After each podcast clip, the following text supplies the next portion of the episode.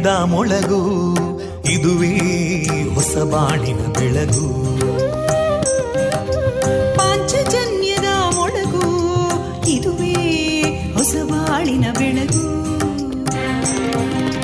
ಜನಮಾನಸವ ಅರಳಿಸುವಂತ ಅರಳಿಸುವಂತ ಜನಮಾನಸವ ಅರಳಿಸುವಂತ ವಿವೇಕವಾಣಿಯ ಮೊಳಗು. ದುಃಖಗಳಿಗೆ ತಾಕೊರಳಾಗುವ ನೆಲ ಪ್ರೀತಿಯದಿ ಮೊಳಗು. ಇದುವೇ ಹೊಸಬಾಣಿನ ಬೆಳಗು. ಇದುವೇ ಪಾಂಚಜನ್ಯದ ಮೊಳಗು. ಇದುವೇ ಪಾಂಚಜನ್ಯದ ಮೊಳಗು. ವಿವೇಕಾನಂದ ವಿದ್ಯಾವರ್ಧಕ ಸಂಘ ಪ್ರವರ್ತಿತ ರೇಡಿಯೋ ಪಾಂಚಜನ್ಯ. ಇದು ಜೀವ ಜೀವದ ಸ್ವರ ಸಂಚಾರ. ತೊಂಬತ್ತು ಬಿಂದು ಎಂಟು ಸ್ವರ ತರಾಂಗಗಳಲ್ಲಿ ಈ ಹೊತ್ತಿನ ಪ್ರಸಾರ ಕಾರ್ಯಕ್ರಮವನ್ನು ಆರಂಭಿಸುತ್ತಿದ್ದೇವೆ. ಆತ್ಮೀಯ ಶ್ರೋತೃ ಬಾಂಧವರಿಗೆ ರೇಡಿಯೋ ಪಾಂಚಜನ್ಯ ಸಮುದಾಯ ಬಾನುಲಿ ಕೇಂದ್ರ ಬಳಗದ ಪರವಾಗಿ ನಾನು ತೇಜಸ್ವಿನಿ ಮಾಡುವ ಪ್ರೀತಿಪೂರ್ವಕ ನಮಸ್ಕಾರಗಳು. ವಂದೇ ಮಾತರಂ. ವಂದೇ ಮಾತರಂ. सुजलां सुफलां मलयज शीतलां सस्यश्यामलां मातरं वन्दे मातरम्। शुभ्रजोत्स्ना पुलकितयामिनीं पुल्लकुसुमिता ध्रुमदळशोभिनीं सुहासिनीं सुमधुरभाषिणीं सुखदां वरदां मातरं वन्दे मातरम् कोटि कोटि कण्ठा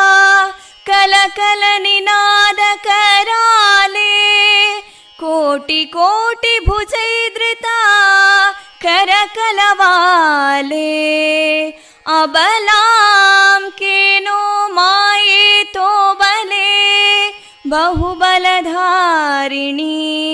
नमामि तारिणीं रिपुदलवारिणी मातरम् वन्दे मातरम् तुमि विद्या तुमि धर्मा तुमि हृदि तुमि मर्मा त्वं हि प्राणा शरीरे बाहुते तुमि मा शक्ति हृदये तुमि मा भक्ति तोमारयी प्रतिमागडी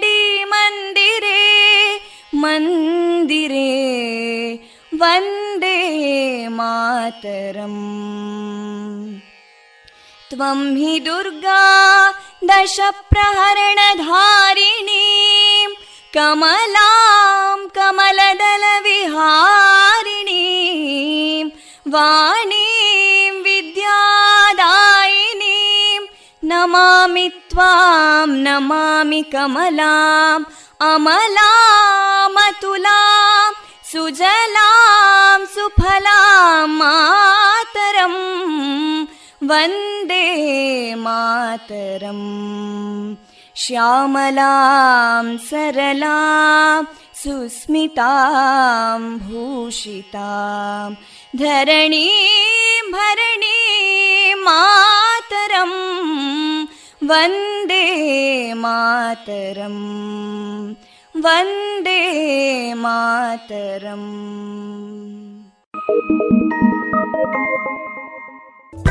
ಇಂದು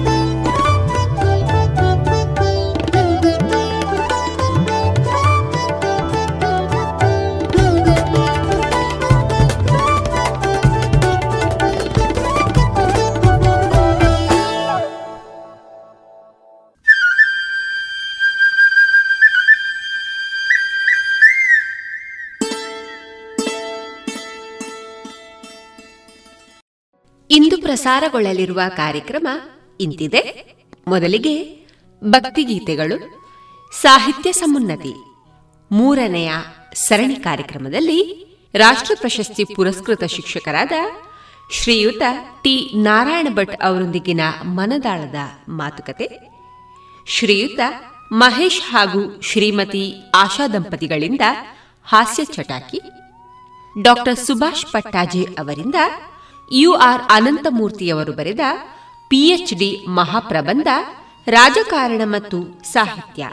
ಈ ಪುಸ್ತಕದ ಕುರಿತ ಪರಿಚಯ. ಜಾಣ ಸುದ್ದಿಯಲ್ಲಿ ಜಾಣಜಾಣಿಯರು ಕೊನೆಯಲ್ಲಿ ಎನ್ಎಸ್ ಲಕ್ಷ್ಮೀನಾರಾಯಣ ಭಟ್ ಅವರ ಸಾಹಿತ್ಯದ ಭಾವಗೀತೆಗಳು ಪ್ರಸಾರವಾಗಲಿದೆ.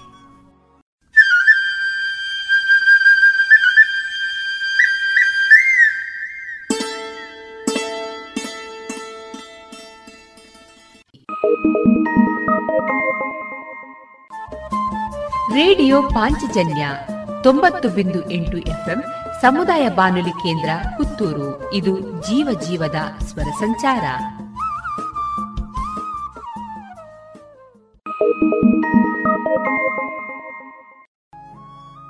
ಇದೀಗ ಮೊದಲಿಗೆ ಭಕ್ತಿ ಗೀತೆಗಳನ್ನ ಕೇಳೋಣ.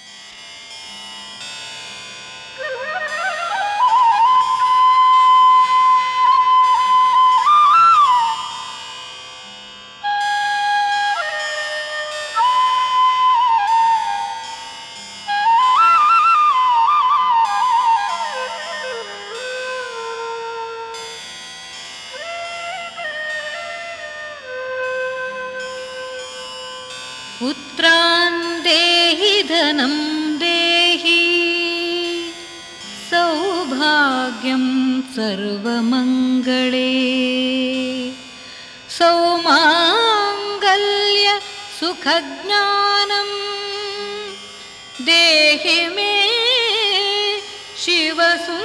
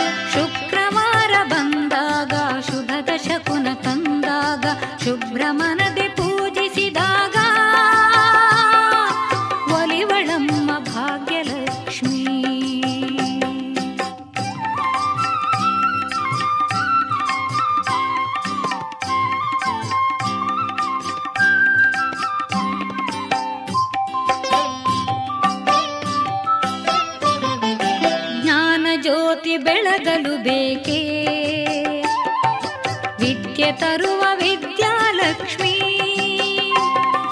ತೊಟ್ಟ ಕೆಲಸ ಕೈಗೂಡಬೇಕೇ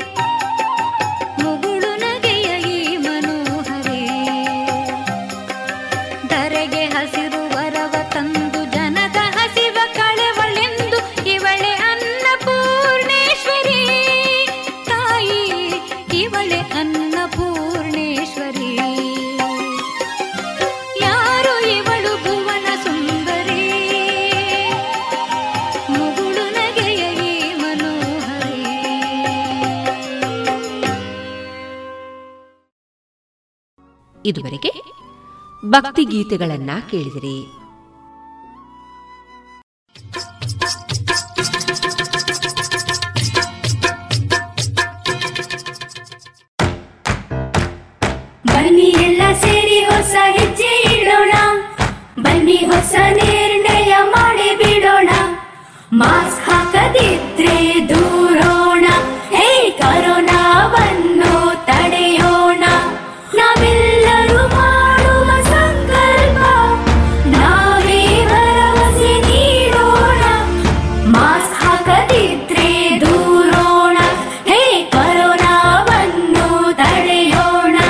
ಭಾರತ ಸರ್ಕಾರದ ಮೂಲಕ ಸಾರ್ವಜನಿಕ ಹಿತಾಸಕ್ತಿ ಮೇರೆಗೆ ಪ್ರಕಟಿಸಲಾಗಿದೆ.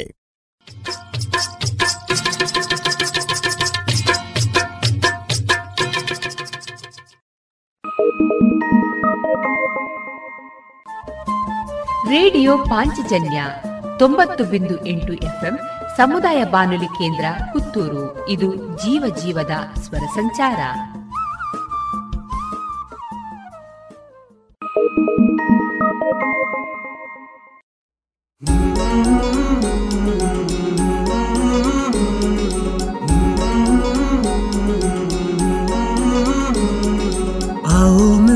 विश्व को मज़बूत बनाए, योग शक्ति को पहचाने, तन मन स्वस्थ बनाए। चुने ज्ञान के मार्ग पर हम सत्य को पहचाने। योग करें हम नित्य ही ऋषि मुनियों की ही माने। संदेश ही हम विश्व के जन जन में फैलाए। योग शक्ति को पहचाने तन मन स्वस्थ बनाए। आसन प्राणायाम ध्यान से तन मन को महकाए। आलस, नींद छोड़े, खुद को आत्मनिर्भर बनाए।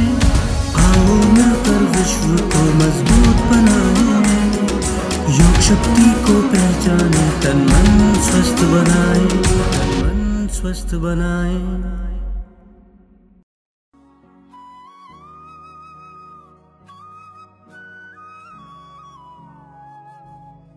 ಇನ್ನು ಮುಂದೆ ಸಾಹಿತ್ಯ ಸಮುನ್ನತಿ ಮೂರನೆಯ ಸರಣಿ ಕಾರ್ಯಕ್ರಮದಲ್ಲಿ ರಾಷ್ಟ್ರ ಪ್ರಶಸ್ತಿ ಪುರಸ್ಕೃತ ಶಿಕ್ಷಕರಾದ ಶ್ರೀಯುತ ಟಿ ನಾರಾಯಣ ಭಟ್ ಅವರೊಂದಿಗಿನ ಮನದಾಳದ ಮಾತುಕತೆಗಳನ್ನ ಕೇಳೋಣ.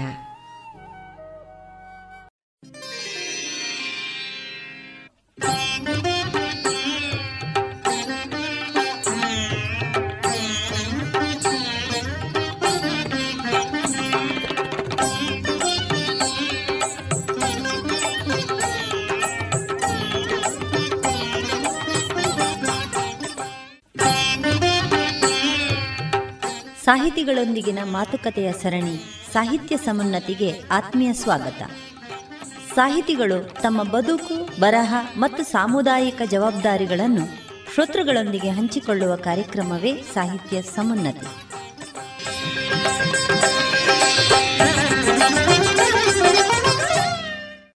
ಪಾಂಚಜನ್ಯದ ಎಲ್ಲ ಕೇಳುಗರಿಗೆ ಸಾಹಿತ್ಯ ಸಮುನ್ನತಿ ಸರಣಿ ಕಾರ್ಯಕ್ರಮಕ್ಕೆ ಆತ್ಮೀಯ ಸ್ವಾಗತ.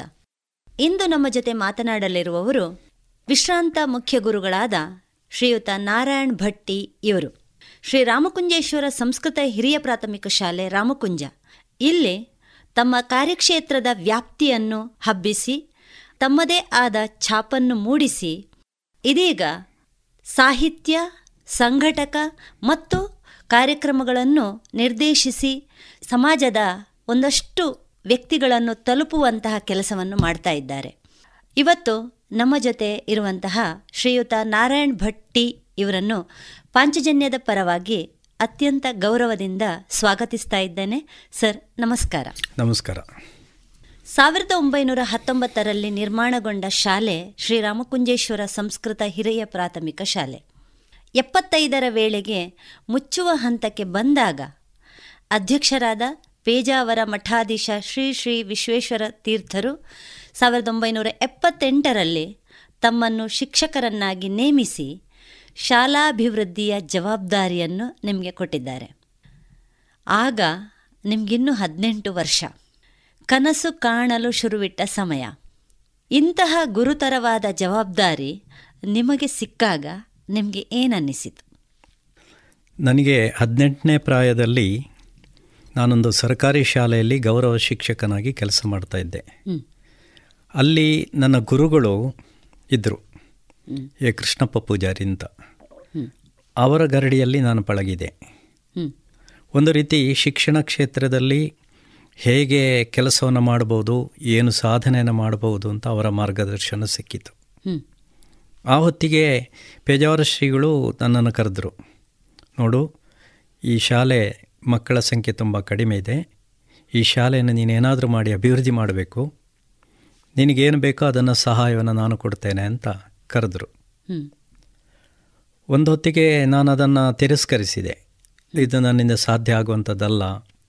ನಲವತ್ತು ಮಕ್ಕಳಿಂದ ಅದನ್ನು ಎತ್ತರಿಸಬೇಕಿದ್ರೆ ಅಷ್ಟು ಸುಲಭದ ಕೆಲಸ ಅಲ್ಲ ಅಂತ ಸ್ವಲ್ಪ ನಾನು ಹಿಂದಡಿ ಇಟ್ಟೆ. ಆದರೂ ಕೂಡ ಮತ್ತೆ ಅವರು ಹೇಳುವಾಗ ನನಗೆ ಹೋಗೋದೇ ಸಾಧ್ಯ ಆಗಲಿಲ್ಲ.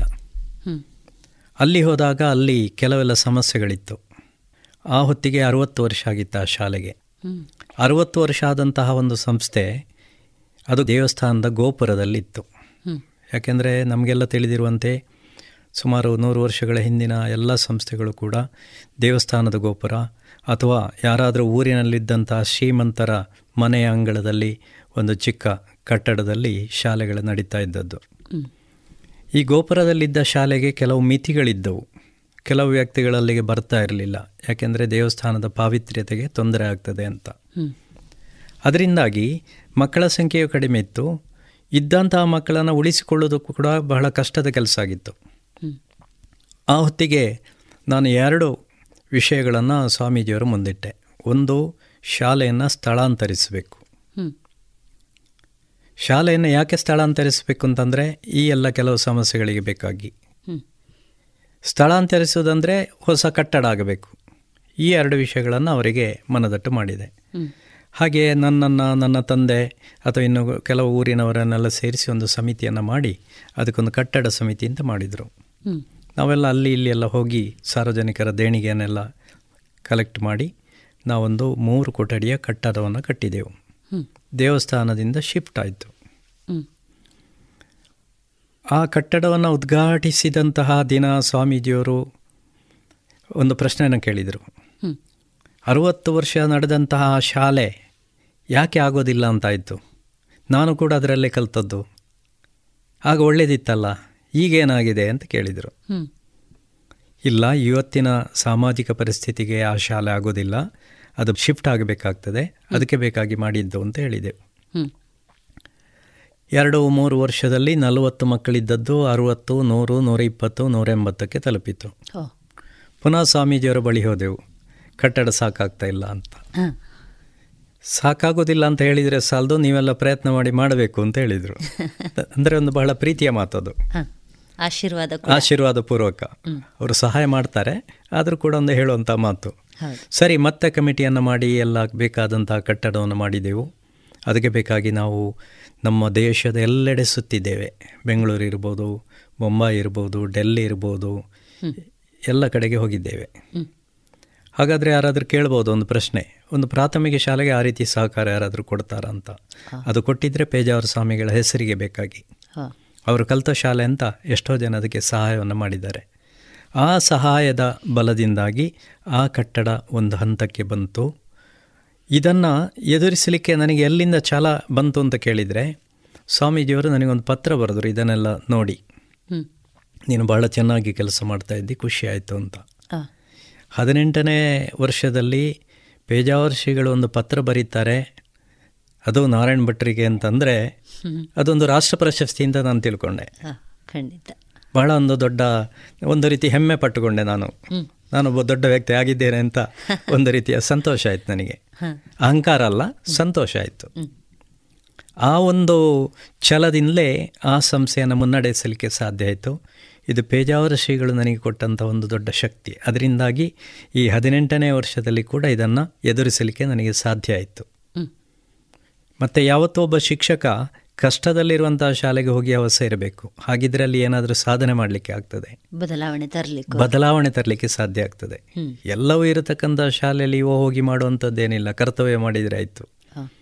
ಎಲ್ಲಿ ಕೊರತೆ ಇದೆಯೋ ಅಲ್ಲಿ ಇವ ಸಾಧನೆಯನ್ನು ತೋರಿಸಲಿಕ್ಕೆ ಸಾಧ್ಯ ಆಗ್ತದೆ.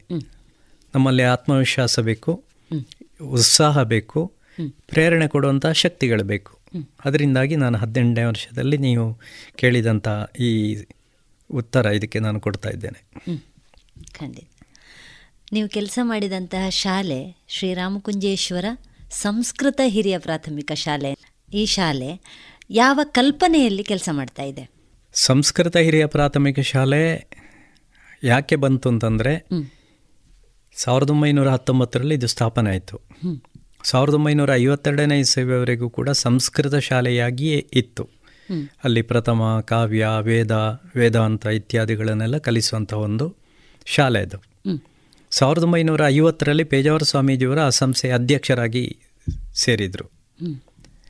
ಅವರೊಂದು ಚಿಂತನೆ ಮಾಡಿದರು ಇದು ಸಂಸ್ಕೃತ ಅಂದರೆ ಒಂದು ವರ್ಗದವರಿಗೆ ಮಾತ್ರ ಮೀಸಲಾದಂಥ ಒಂದು ಸಂಸ್ಥೆ ಅಂತ ಆಗ್ತದೆ ಇದು ನಮ್ಮ ಗ್ರಾಮೀಣ ಪ್ರದೇಶದ ಎಲ್ಲ ವರ್ಗದ ಜನರಿಗೂ ಕೂಡ ಇಲ್ಲಿ ಶಿಕ್ಷಣ ಸಿಕ್ಕಬೇಕು. ಎನ್ನುವಂಥ ಕಲ್ಪನೆಯೊಂದಿಗೆ ಐವತ್ತೆರಡನೇ ಇಸವಿಯಲ್ಲಿ ಇದನ್ನು ಜನರಲ್ ಶಾಲೆಯಾಗಿ ಮಾಡಿದರು. ಆ ಹೊತ್ತಿಗೆ ಮೂರನೇ ಭಾಷೆ ಎಲ್ಲ ಕಡೆಗಳಲ್ಲಿ ಹಿಂದಿ ಇದೆ. ನಮ್ಮ ಶಾಲೆಯಲ್ಲಿ ಸಂಸ್ಕೃತ ಇದೆ. ಯಾಕೆಂದರೆ ಹಿಂದೆ ಸಂಸ್ಕೃತ ಇತ್ತು. ಅದರ ನೆನಪಿಗೋಸ್ಕರ ಅದನ್ನು ಅಳಿಸಿ ಹಾಕಬಾರದು ಅಂತ ಮೂರನೇ ಭಾಷೆಯನ್ನು ಸಂಸ್ಕೃತ ಅಂತ ಇಟ್ಟುಕೊಂಡೆವು. ಸರ್ಕಾರ ಇದಕ್ಕೆ ಅವಕಾಶ ಕೊಡ್ತದೆ. ಹದಿಮೂರು ಭಾಷೆಗಳನ್ನು ನಾವು ಥರ್ಡ್ ಲ್ಯಾಂಗ್ವೇಜ್ ಆಗಿ ಇಟ್ಟುಕೊಳ್ಳಿಕ್ಕೆ ಪರ್ಮಿಷನ್ ಇದೆ. ಅದರಲ್ಲಿ ಯಾವುದಾದ್ರೂ ಒಂದನ್ನು ಇಟ್ಟುಕೊಳ್ಬೇಕು. ಆಪ್ಷನ್ಗೆ ಅವಕಾಶ ಇಲ್ಲ. ಕಂಪಲ್ಸರಿಯಾಗಿ ಆ ಇಟ್ಟುಕೊಂಡಂಥ ಒಂದೇ ಭಾಷೆಯನ್ನು ಕಲಿಬೇಕು. ಅದರಿಂದಾಗಿ ಊರಿನವರಿಗೆಲ್ಲ ಅದು ಇವತ್ತಿಗೂ ಕೂಡ ಸಂಸ್ಕೃತ ಶಾಲೆಯಾಗಿ ಇದೆ. ಹೌದು. ಅದನ್ನು ಸಂಸ್ಕೃತ ಶಾಲೆ ಅಂತಲೇ ಕಲಿತಾರೆ. ಇನ್ನು ಅದರ ಮುಖ್ಯ ಉದ್ದೇಶ ಪೇಜಾವರ ಸ್ವಾಮೀಜಿಯವ್ರದ್ದು ಗ್ರಾಮೀಣ ಜನತೆಗೆ ಸಂಸ್ಕಾರಪೂರ್ಣವಾದಂತಹ ಶಿಕ್ಷಣವನ್ನು ಕೊಡಬೇಕು ಅಂತ ಆ ವಿದ್ಯಾಲಯವನ್ನು ಸ್ಥಾಪಿಸಿದ್ದಾರೆ. ಇವತ್ತಿಗೂ ಕೂಡ ಅಲ್ಲಿ ಡೊನೇಷನ್ ಇಲ್ಲ ಮಕ್ಕಳಿಗೆ. ಏನಾದರೂ ಕಷ್ಟದಲ್ಲಿದ್ದರೆ ಅವರಿಗೆ ಸಹಾಯ ಮಾಡುವಂಥ ಒಂದು ಸೇವಾ ಮನೋಭಾವದಿಂದ ಆ ಸಂಸ್ಥೆಯನ್ನು ಕಟ್ಟಿದ್ದಾರೆ. ಅತ್ಯಂತ ಕಡಿಮೆ ಹಣದಲ್ಲಿ ಸಂಸ್ಕಾರಪೂರ್ಣವಾದಂಥ ಶಿಕ್ಷಣವನ್ನು ಕೊಡುವಂಥದ್ದೇ ಪೇಜಾವರ ಶ್ರೀಗಳ ಉದ್ದೇಶ. ಅದು ಅವರು ಹುಟ್ಟಿದ ಊರು ಅವರು ಕಲಿತ ಶಾಲೆ ಇಲ್ಲಿ ಅಂತಹ ಶಿಕ್ಷಣ ಇರಬೇಕು ಅಂತ ಆ ವ್ಯವಸ್ಥೆಯನ್ನು ಮಾಡಿದ್ದಾರೆ. ಅವರ ಆಶಯವನ್ನು ನೀವೆಲ್ಲ ಮುಂದೆ ತಗೊಂಡೋಗ್ತಾ ಹೋಗ್ತಾ ಇದ್ದೀರಿ ಅವರ ಆಶೀರ್ವಾದದಿಂದಾಗಿ ಆಶೀರ್ವಾದ ಸಾಧ್ಯ ಆಯಿತು. ಖಂಡಿತ. ದಿನ ಕಳೆದಂತೆ ಮುಚ್ಚಲು ಅನುವಾಗಿದ್ದಂತಹ ಈ ಶಾಲೆ ಅನಂತರದ ದಿನಗಳಲ್ಲಿ ಮೂಲಭೂತ ಸೌಕರ್ಯಗಳೊಂದಿಗೆ ಮಕ್ಕಳ ಸಂಖ್ಯೆಯು ಹೆಚ್ಚುತ್ತಾ ಹೋಯಿತು. ಶಾಲೆಯಲ್ಲಿ ಯಾವೆಲ್ಲ ಸೌಕರ್ಯಗಳು ಮಕ್ಕಳಿಗೆ ಸಿಗಬೇಕೋ ಸಮಾಜಕ್ಕೆ ಸಿಗಬೇಕೋ ಅದಕ್ಕೂ ಕೂಡ ತೆರೆದುಕೊಳ್ತಾ ಹೋಯಿತು. ಹೌದು. ಅದರಲ್ಲಿ ನಿಮ್ಮ ಕಾರ್ಯಕ್ಷಮತೆ ಮತ್ತು ಸಂಘಟನೆ ಇದು ಎದ್ದು ಕಾಣ್ತಾ ಇದೆ. ಇದನ್ನು ಕೇಳುಗರ ಮುಂದೆ ತಾವು ಹಂಚಿಕೊಳ್ಳುವ ಬಗೆ ಹೇಗೆ? ಒಂದು ಸಂಸ್ಥೆಯನ್ನು ಕಟ್ಟಬೇಕಿದ್ರೆ ನಾವು ಹಲವು ಮಾಡೆಲ್ಗಳನ್ನು ನೋಡಬೇಕಾಗ್ತದೆ. ನಾನೊಬ್ಬ ಶಿಕ್ಷಕ. ನಾನು ನನ್ನ ಸಂಸ್ಥೆಯನ್ನು ಅಭಿವೃದ್ಧಿ ಮಾಡಬೇಕಿದ್ರೆ ನಾನು ಹತ್ತಾರು ಒಳ್ಳೆಯ ಶಾಲೆಗಳನ್ನು ನಾನು ಅಧ್ಯಯನ ಮಾಡಬೇಕಾಗ್ತದೆ. ಹೌದು. ಅಲ್ಲಿ ಇದ್ದಂಥ ಒಳ್ಳೆಯ ಅಂಶಗಳನ್ನು ನಮ್ಮ ಶಾಲೆಗೆ ನಮ್ಮ ಊರಿಗೆ ಯಾವುದು ಸೂಕ್ತವೋ ಅದನ್ನು ನಾವು ನಮ್ಮ ಶಾಲೆಯಲ್ಲಿ ಅದನ್ನು ಅಳವಡಿಸಬೇಕಾಗ್ತದೆ. ನನಗೆ ಉದ್ಯೋಗಕ್ಕೆ ಸೇರಿದ ತಕ್ಷಣ ನಾನು ಹತ್ತಾರು ಶಾಲೆಗಳಿಗೆ ಹೋದೆ. ಅದು ಹಡವಿನ ಕೋಣೆ ಅಂತ ಕುಂದಾಪುರದಲ್ಲೊಂದು ಶಾಲೆ ಇತ್ತು.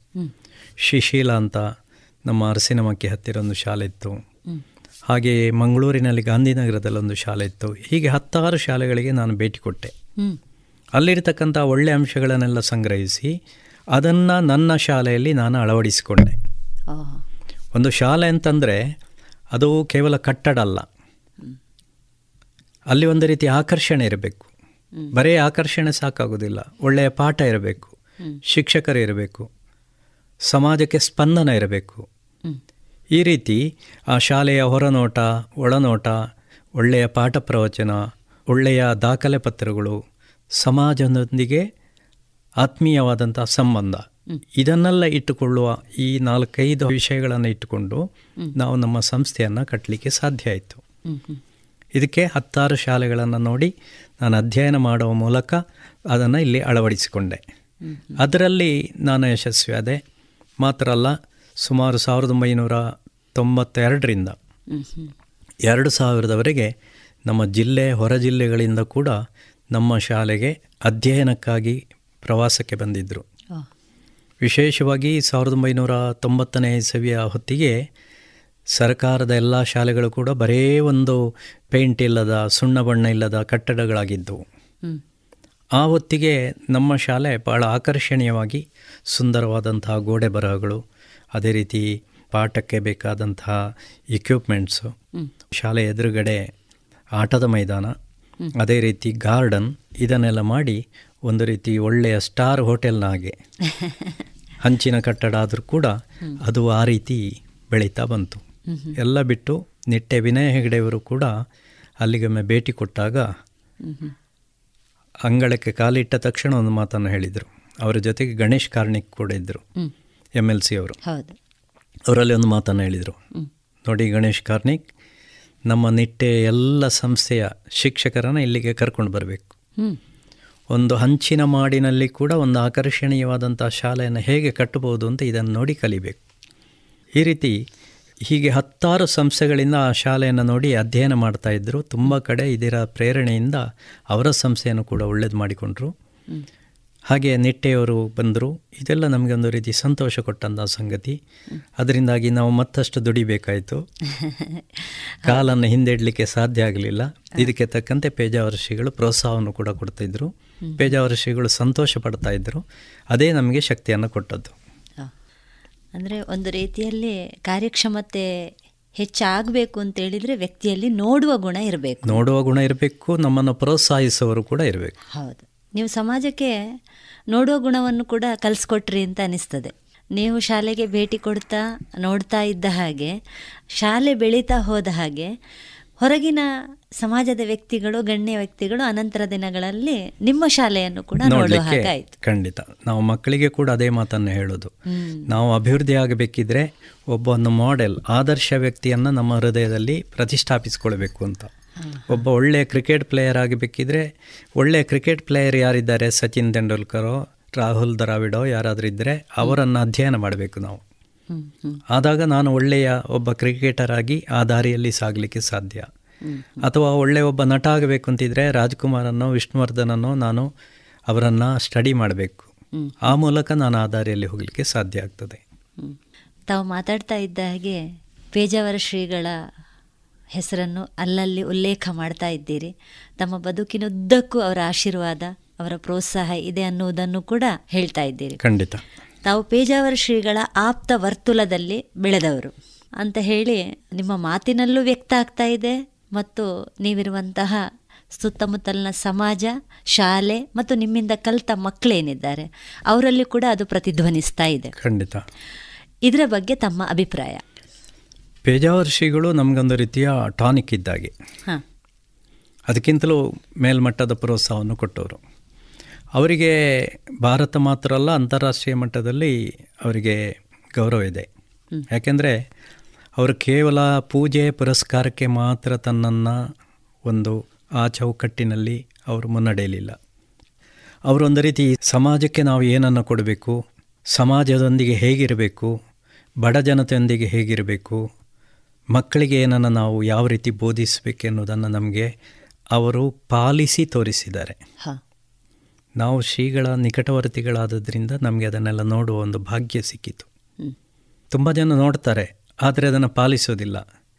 ನಮಗೆ ಏನಾಯ್ತಂದರೆ ನನ್ನ ತಂದೆ ತಾಯಿಯ ಒಂದು ಪ್ರೇರಣೆಯಿಂದಲೋ ಅವರ ಸಂಸ್ಕಾರ ಕೊಟ್ಟದ್ರಿಂದಲೋ ನನಗೆ ಪೇಜಾವರ್ ಶ್ರೀಗಳ ಆ ಒಳ್ಳೆಯ ಏನು ಚಟುವಟಿಕೆ ಇತ್ತು ಅದನ್ನು ಗಮನಿಸುವಂತಹ ಒಂದು ರೀತಿಯ ಪ್ರೇರಣೆ ಸಿಕ್ಕಿತ್ತು ನನಗೆ. ಮಾತ್ರ ಅಲ್ಲ ಅವರು ಹಲವಾರು ಸಂದರ್ಭಗಳಲ್ಲಿ ನಾನು ಚಿಕ್ಕ ಪುಟ್ಟ ತಪ್ಪುಗಳನ್ನು ಮಾಡಿದಾಗ ಕೂಡ ಹತ್ತಿರ ಕುಳ್ಳಿರಿಸಿ ಅವರು ನೋಡು ಹೀಗೆ ಆಗಬೇಕು ಹಾಗೆ ಮಾಡಬಾರ್ದು ಹಾಗೆ ಮಾಡಬಾರದು ಅಂತ ಹೇಳಿದ್ದು ತುಂಬ ಕಡಿಮೆ. ಹೀಗೆ ಮಾಡಬೇಕು ಅಂತ ತುಂಬ ಸಂದರ್ಭದಲ್ಲಿ ದೃಷ್ಟಿ ತೋರಿಸಿದ್ದಾರೆ. ದೂರದರ್ಶಿತ್ವದ ಒಂದು ಚಿಂತನೆಯನ್ನು ನನ್ನ ಹೃದಯದಲ್ಲಿ ಬಿತ್ತಿದ್ದಾರೆ. ಮಾತ್ರ ಅಲ್ಲ ಬೇಕಾದ ಕಡೆಗಳಲ್ಲಿ ಹೊಗಳಿದ್ದಾರೆ. ಒಂದು ಕಾಲದಲ್ಲಿತ್ತು ಹೊಗಳಿದ್ರೆ ಅವ ಒಳ್ಳೆ ಕೆಲಸ ಮಾಡೋದಿಲ್ಲ ಅಂತ. ಇಲ್ಲ ಪೇಜಾವರ ಶ್ರೀಗಳು ನಮ್ಮನ್ನು ಹೊಗಳಿದ್ದಾರೆ. ಪ್ರಶಂಸೆ ಕೊಟ್ಟಿದ್ದಾರೆ. ಹೊಗಳಿದ್ದಾರೆ ಅನ್ನೋದಕ್ಕಿಂತಲೂ ಪ್ರಶಂಸಿಸಿದ್ದಾರೆ ಅಂತ ಹೇಳುವಂಥದ್ದು ತುಂಬ ಸೂಕ್ತ. ಹಾಗಿರುವಾಗ ನಾವು ಅದಕ್ಕೆ ತಕ್ಕಂತೆ ನಮ್ಮ ಚಟುವಟಿಕೆಯನ್ನು ಇಟ್ಟುಕೊಳ್ಳಬೇಕಾದಂಥ ಅನಿವಾರ್ಯತೆ ನಮಗೆ ಬಂತು. ನಾವು ಮಾಡಲೇಬೇಕು. ಅವರಿಗೆ ವಿಶೇಷವಾಗಿ ಅವರ ಜೀವನ ಚರಿತ್ರೆ ಅಂದರೆ ಪೂರ್ವಾಶ್ರಮದ ಬದುಕಿನ ಚಿತ್ರಣ ಇದನ್ನು ನಾನು ಬರೆದೆ. ಇದಕ್ಕೆಲ್ಲ ಕಾರಣ ಅವರ ಒಂದು ಸಾಂಗತ್ಯ ಆ ಸಾಮೀಪ್ಯ. ಅದೇ ರೀತಿ ಅವರು ಭಾಷಣ ಮಾಡುವಾಗ ಕೆಲವು ಚಿಕ್ಕ ಪುಟ್ಟ ಸಂದೇಶ ಕಥೆಗಳಿರ್ತಿತ್ತು ಅದರಲ್ಲಿ ಅವರ ಭಾಷಣ ಅಂತ ಹೇಳಿದರೆ ಅದು ಹತ್ತೇ ನಿಮಿಷ. ಆ ಹತ್ತು ನಿಮಿಷದಲ್ಲಿ ಅವರು ಎಲ್ಲವನ್ನೂ ಹೇಳಿಬಿಡ್ತಿದ್ರು. ಅಷ್ಟು ಪರಿಣಾಮವಾಗಿ ಮನಮುಟ್ಟುವಂತೆ ಹೇಳುವಂಥ ಸಾಮರ್ಥ್ಯ ಅವರಿಗಿತ್ತು. ಅದರಲ್ಲೊಂದು ಚಿಕ್ಕ ಕಥೆ ಇರ್ತಿತ್ತು ಈ ಚಿಕ್ಕ ಕಥೆಯನ್ನು ನಾನು ಸುಮಾರು ಆರುನೂರು ಏಳ್ನೂರನ್ನು ಬೇರೆ ಬೇರೆಯವರ ಸಹಾಯದಿಂದೆಲ್ಲ ಸಂಗ್ರಹಿಸಿ ಮೂರು ಕೃತಿಗಳನ್ನು ಮಾಡಿದೆ. ವಿಶ್ವ ಸಂದೇಶ ಪೂರ್ವಕಾಂಡ ಉತ್ತರಕಾಂಡ ವಿಶ್ವಕಥಾಕುಂಜ ಅಂತ. ಹೀಗೆ ಅಷ್ಟು ಮಾತ್ರ ಅಲ್ಲ ಇನ್ನು ಮುಂದಿನ ನನ್ನ ಒಂದು ಗುರಿ ಉಂಟು. ಅವರ ಬಗ್ಗೆ ಅವರ ಜೀವನ ಚರಿತ್ರೆಯನ್ನು ಆಧರಿಸಿ ಒಂದು ನಾಟಕವನ್ನು ಕೂಡ ಈಗ ಬರೀತಾ ಇದ್ದೇನೆ. ಇದೆಲ್ಲ ಯಾಕೆ ಮಾಡಿದೆ ಅಂದರೆ ಅಂತಹ ವಿಶ್ವಸಂತರನ್ನು ನಾವು ಈ ಸಮಾಜಕ್ಕೆ ಪರಿಚಯಿಸಿದಾಗ ಅವರು ಕೂಡ ಬದಲಾಗಲಿಕ್ಕೆ ಸಾಧ್ಯ ಇದೆ. ನಮ್ಮ ಮಕ್ಕಳಿಗೂ ತೋರಿಸಿದಾಗ ಅವರು ಕೂಡ ಬದಲಾಗಲಿಕ್ಕೆ ಸಾಧ್ಯ ಇದೆ. ನಮ್ಮ ಕಣ್ಣ ಮುಂದೆ ಇರತಕ್ಕಂಥ ಒಬ್ಬ ಪ್ರಭಾವಿ ವ್ಯಕ್ತಿಯನ್ನು ನಮ್ಮ ಊರಿನಲ್ಲಿ, ನಮ್ಮ ಮಕ್ಕಳಿಗೆ, ನಮ್ಮ ವಿದ್ಯಾರ್ಥಿಗಳಿಗೆ ನಾವು ತೋರಿಸಿದಾಗ ಅವರು ಕೂಡ ಅವರ ಜೀವನದಲ್ಲಿ ಅಭಿವೃದ್ಧಿ ಆಗಲಿಕ್ಕೆ ಸಾಧ್ಯ ಇದೆ. ಹೀಗೆ ಎಲ್ಲವೂ ಕೂಡ ನಾವೇನಾದರೂ ಬೆಳೆದಿದ್ದರೆ ಅದು ಪೇಜಾವರ ಶ್ರೀಯವರ ಆಶೀರ್ವಾದದಿಂದ, ಅವರ ಪ್ರೋತ್ಸಾಹದಿಂದ ಖಂಡಿತ. ಮಾತಾಡ್ತಾ ಅವರ ದೂರದರ್ಶಿತ್ವದ ಪ್ರಶಂಸೆ ನಿಮಗೆ ಪ್ರೋತ್ಸಾಹವನ್ನು ಕೊಟ್ಟಿತ್ತು ಮುಂದಿನ ಕೆಲಸವನ್ನು ಮಾಡಲಿಕ್ಕೆ ಪ್ರೇರಣೆಯನ್ನು ಕೊಟ್ಟಿತ್ತು ಖಂಡಿತ ಆ ಪ್ರಶಂಸೆಗಳನ್ನು ನಮಗೂ ಒಂದಷ್ಟು ಕೇಳಲಿಕ್ಕೆ ಒಂದು ಉತ್ಸಾಹ ಇದೆ. ಈಗ ಉದಾಹರಣೆಗೆ ಶಾಲೆ ಅಭಿವೃದ್ಧಿ ಆಯಿತು. ಶಾಲೆ ಅಭಿವೃದ್ಧಿ ಆದಾಗ ಒಂದು ಸಂಸ್ಥೆ ಅಥವಾ ಸಂಘ ಕಟ್ಟಲಿಕ್ಕೆ ಒಬ್ಬನಿಂದ ಆಗೋದಿಲ್ಲ. ಅಲ್ಲಿ ಯಾರು ನಾಯಕತ್ವವನ್ನು ವಹಿಸಿಕೊಳ್ತಾನೋ ಅವ ಹಲವರ ಸಹಾಯವನ್ನು ಪಡ್ಕೊಳ್ಬೇಕಾಗ್ತದೆ. ಹಲವರ ಸಹಾಯವನ್ನು ಪಡ್ಕೊಳ್ಬೇಕಿದ್ರೆ ಇವನಲ್ಲಿ ನಯ ವಿನಯ ಅವರಲ್ಲಿ ಮಾತಾಡುವಂಥ ಅವರನ್ನು ಅಪ್ರೋಚ್ ಆಗುವಂಥ ಸಿಸ್ಟಮ್ ಇದೆಲ್ಲ ಇವನಲ್ಲಿ ಚೆನ್ನಾಗಿರಬೇಕಾಗ್ತದೆ. ಇವನೇ ಅಹಂಕಾರವನ್ನು ವ್ಯಕ್ತಪಡಿಸಿದರೆ ಅವರು ಯಾರು ಸಹಾಯ ಕೊಡುವವರು ಸಹಾಯ ಕೊಡೋದಿಲ್ಲ. ಸಹಾಯ ಕೊಡುವಂಥದ್ದು ಮನವೊಲಿಸಿ ಸಹಾಯವನ್ನು ಪಡ್ಕೊಳ್ಬೇಕಾಗ್ತದೆ. ಯಾರು ಕೂಡ ಹೋದ ತಕ್ಷಣ ಪೇಜಾವರ ಸ್ವಾಮೀಜಿಯವರ ಶಾಲೆ ಅಂತ ಯಾರು ಕೂಡ ಎಳ್ದೆಳ್ದು ಹಣ ಕೊಡೋದಿಲ್ಲ. ಖಂಡಿತ. ನಾವು ಕೆಲಸವನ್ನು ಮಾಡಿ ತೋರಿಸಿ ಪೇಜಾವರ ಶ್ರೀಗಳ ಆ ಸಾಧನೆಯನ್ನು ಅಲ್ಲಿಗೆ ಅವರಿಗೆ ಮನಮುಟ್ಟುವಂತೆ ಮಾಡಿ ಅವರನ್ನು ಕರೆದು ಅವರ ಮನವೊಲಿಸಿದಾಗ ಮಾತ್ರ ಅವರಿಂದ ಸಹಾಯವನ್ನು ಪಡ್ಕೊಳ್ಳಿಕ್ಕೆ ಸಾಧ್ಯ ಆಗ್ತದೆ. ಇದನ್ನೆಲ್ಲ ಕೇಳಿ ಪೇಜಾವರ್ ಶ್ರೀಗಳು ನೋಡಪ್ಪ ಅನಂತರಾಮರಾಯರು ಅಂತ ಇದ್ದರು ಮಂಗಳೂರಿನಲ್ಲಿ. ಅವರೊಂದು ರೀತಿ ನಮಗೆ ಗಾಡ್ ಫಾದರ್ ಇದ್ದಾಗ ಈ ಸಂಸ್ಥೆಗೆ. ಅವರು ನಮ್ಮ ಸಂಸ್ಥೆಗೆ ತುಂಬ ಸಹಾಯವನ್ನು ತೆಗೆಸಿಕೊಟ್ಟಿದ್ದಾರೆ ಬೇರೆ ಬೇರೆ ಕಡೆಯಿಂದ. ಅವರ ಜೊತೆಗೆ ನಾವು ನಿಕಟವಾದ ಸಂಪರ್ಕವನ್ನು ಇಟ್ಕೊಂಡಿದ್ದೆವು. ಆಗ ಸ್ವಾಮೀಜಿಯವರು ಹೇಳ್ತಾ ಇದ್ದರು ನಿನಗೆ ಅನಂತರಾಮರಾಯರು ತುಂಬ ನಿನ್ನನ್ನು ಪ್ರೀತಿಸ್ತಾರೆ. ನಿನ್ನ ಬಗ್ಗೆ ಭಾರಿ ಅವರಿಗೆ ಪ್ರೀತಿ ಇದೆ ಗೌರವ ಇದೆ. ನೀನು ಇದನ್ನು ಉಳಿಸಿಕೊಳ್ಬೇಕು ಅಂತ ಒಂದು ಮಾತನ್ನು ಹೇಳ್ತಾ ಇದ್ದರು ಎಂಥ ಒಂದು ಜವಾಬ್ದಾರಿಯನ್ನು ಕಟ್ಟಿಕೊಟ್ರು ನನಗೆ. ಹೌದು. ಯಾಕೆಂದರೆ ನೀನಿದನ್ನು ಉಳಿಸಿಕೊಳ್ಳಬೇಕು ಅಂತ. ಅಂದರೆ ನಾವೇನಾದರೂ ಒಂದು ಚಿಕ್ಕ ಪುಟ್ಟ ತಪ್ಪು ಮಾಡಿದ್ರೆ ಹಿಂದೆ ಅದನ್ನು ಅವರು ಹೇಳೋದಿಲ್ಲ. ನೀನು ಉಳಿಸಿಕೊಳ್ಬೇಕು ಅಂತ ಹೇಳಿದರೆ ಮುನ್ನೋಟವನ್ನು ತೋರಿಸ ಹೌದು ಮುನ್ನೋಟವನ್ನು ತೋರಿಸ್ತಾ ಇದ್ರು. ಇದರಿಂದಾಗಿ ನಮಗೆ ಆ ಒಂದು ದೂರದರ್ಶಿತ್ವದ ಒಂದು ಪಾಠವನ್ನು ಹೇಳಿಕೊಡ್ತಾ ಇದ್ರು. ಮತ್ತು ಪೇಜಾವರ ಶ್ರೀಗಳು ಒಂದು ಮಾತನ್ನು ಹೇಳಿದರೆ ಅದರಲ್ಲಿ ಹತ್ತು ಅರ್ಥ ಇರ್ತದೆ. ಅದನ್ನು ತಿಳ್ಕೊಳ್ಳುವಂಥ ಸಾಮರ್ಥ್ಯ ನಮಗೆ ಬೇಕು. ಸಾಹಿತ್ಯ ಸಮುನ್ನತಿಯ ಈ ಸರಣಿಯ ಮುಂದಿನ ಭಾಗ ಮುಂದಿನ ಶುಕ್ರವಾರ ಪ್ರಸಾರವಾಗಲಿದೆ. ಎಲ್ಲರಿಗೂ ನಮಸ್ಕಾರ.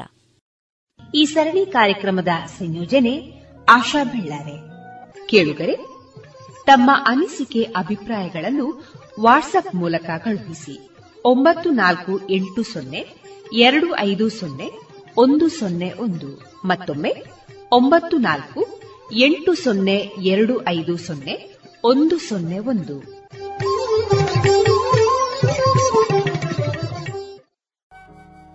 ಇದುವರೆಗೆ ಸಾಹಿತ್ಯ ಸಮುನ್ನತಿ ಮೂರನೆಯ ಸರಣಿ ಕಾರ್ಯಕ್ರಮದಲ್ಲಿ ರಾಷ್ಟ್ರ ಪ್ರಶಸ್ತಿ ಪುರಸ್ಕೃತ ಶಿಕ್ಷಕರಾದ ಶ್ರೀಯುತ ಟಿ. ನಾರಾಯಣ ಭಟ್ ಅವರೊಂದಿಗಿನ ಮನದಾಳದ ಮಾತುಕತೆಗಳನ್ನ ಕೇಳಿದಿರಿ.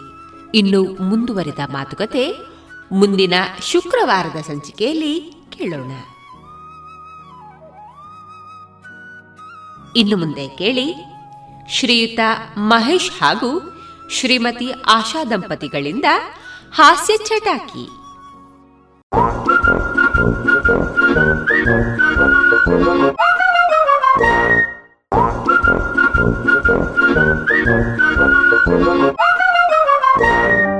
ಏನೇ ಈ ಉಪ್ಪಿಟ್ಟು ರುಚಿಯಾಗಿಲ್ಲ. ನಿನ್ನೆ ಮಾಡಿದ್ದು ಚೆನ್ನಾಗಿತ್ತಲ್ಲ? ರೀ ನಾನೇನು ಬೇರೆ ಕೊಟ್ಟಿದ್ದೀನ? ಇದು ನಿನ್ನೆ ಮಾಡಿದ್ದೆ ಗೊತ್ತಾ? ಹಾ?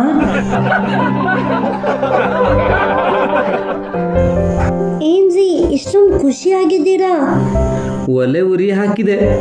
ಬೆಂಕಿಗೆ ತುಂಬಾ ಖುಷಿಯಾಗಿ ದಗ ದಗ ಅಂತ ಉರಿಯಿತು. ಇನ್ನು ಮೇಲೆ ಹೀಗೆ ಮಾಡ್ತೀನಿ. ಹೀಗೆ ಅಂದ್ರೆ? ನೀನ್ ಬರೆದ ಜೋಕ್ಸ್ ಪುಸ್ತಕ ಇತ್ತಲ್ಲ ಒಲೆ ಉರ್ಸೋದಕ್ಕೆ ಹಾಕಿದೆ. ಅಯ್ಯೋ.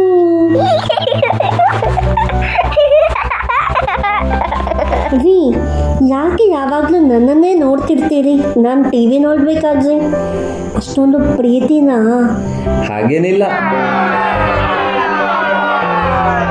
ನಿನ್ನ ಧಾರಾವಾಹಿ ಯಾವಾಗ ಮುಗಿಯುತ್ತೆ ಅಂತ ಯಾವಾಗ ಊಟ ಬಡಿಸ್ತೀಯಾ ಅಂತ ಕಾಯ್ತಿದ್ದಾನೆ ಮಾರೈತಿ.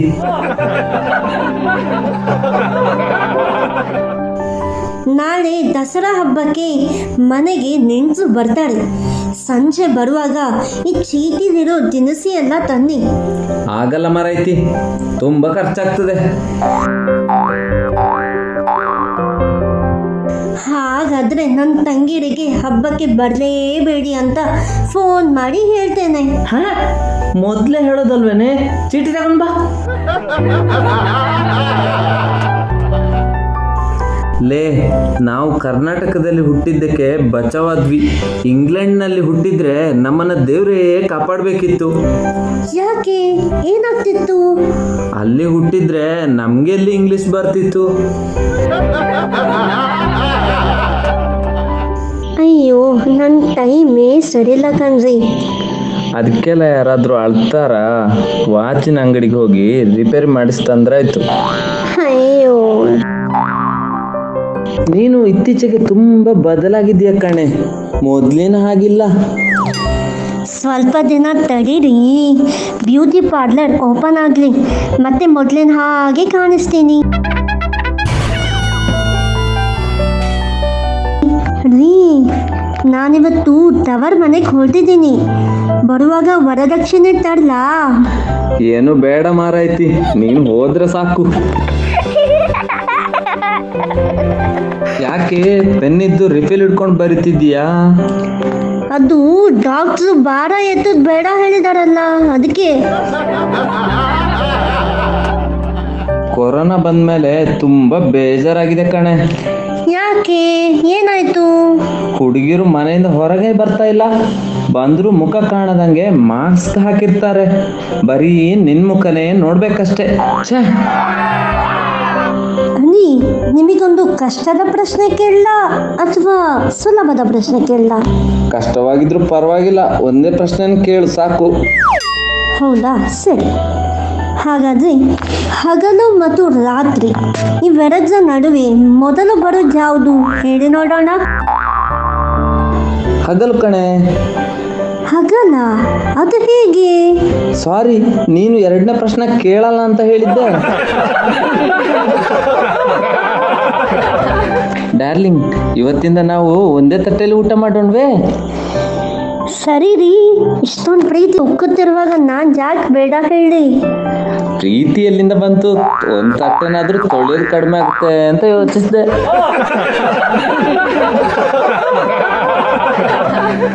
ರೀ ನೀವು ಗ್ರಹಣದ ಫಲವನ್ನ ನಂಬ್ತೀರಾ? ಇಲ್ಲ ಇಲ್ಲ. ಖಂಡಿತ ನಂಬಲ್ಲ. ಮತ್ತೆ ಗ್ರಹಣದ ಮೊದಲೇ ಬೇಗ ಬೇಗ ಕೆಲಸ ಮಾಡಿ ಕೂತಿದ್ದೀರಿ. ಗ್ರಹಣವನ್ನು ನಂಬಲ್ಲ ಅಂದೆ. ಅಷ್ಟೇ. ಹೆಂಡತಿ ಮಾತು ಕೇಳಲ್ಲ ಅಂತನಾ? ಕೊರೋನಾ ಬಂದಿದ್ದೇ ಬಂದಿದ್ದು. ನಂಗೆ ಮಂಡೆ ಬಿಸಿ ಆಗಿ ಹೋಗಿದೆ. ಯಾಕ್ರಿ ಮಂಡೆ ಬಿಸಿ? ಏನಿಲ್ಲ ನೀನು ದಿನ ಮನೇಲಿ ಕೂತು ಬೋರ್ ಆಗಿದೆ. ರೇಡಿಯೋ ಸ್ಟೇಷನ್ಗೆ ಕಾರ್ಯಕ್ರಮ ಕೊಡುವ ಅಂತ ದುಂಬಲ್ ಬೀಳ್ತೀಯಲ್ಲ ಅದಕ್ಕೆ ಏನೇ ಪರೀಕ್ಷೆಗೆ ಹೋಗಿ ಬಂದ್ಯಾ? ಹೌದ್ರಿ. ಯಾವ ವಿಷಯ ಇತ್ತು? ಚೆನ್ನಾಗಿ ಉತ್ತರಿಸಿದ್ದೀಯಾ? ಇತಿಹಾಸ ಇತ್ತು ರೀ. ನಾನು ಹುಟ್ಟೋದಕ್ಕಿಂತ ಮೊದಲಿನ ಪ್ರಶ್ನೆಗಳೇ ಇದ್ವು. ನನಗೆ ಹೇಗೆ ಗೊತ್ತಾಗ್ಬೇಕು ಹೇಳಿ. ಇದುವರೆಗೆ ಆಶಾ ಮಹೇಶ್ ದಂಪತಿಗಳಾದ ನಮ್ಮಿಂದ ಹಾಸ್ಯ ಚಟಾಕಿ ಕೇಳಿದ್ದೀರಿ. ಧನ್ಯವಾದಗಳು.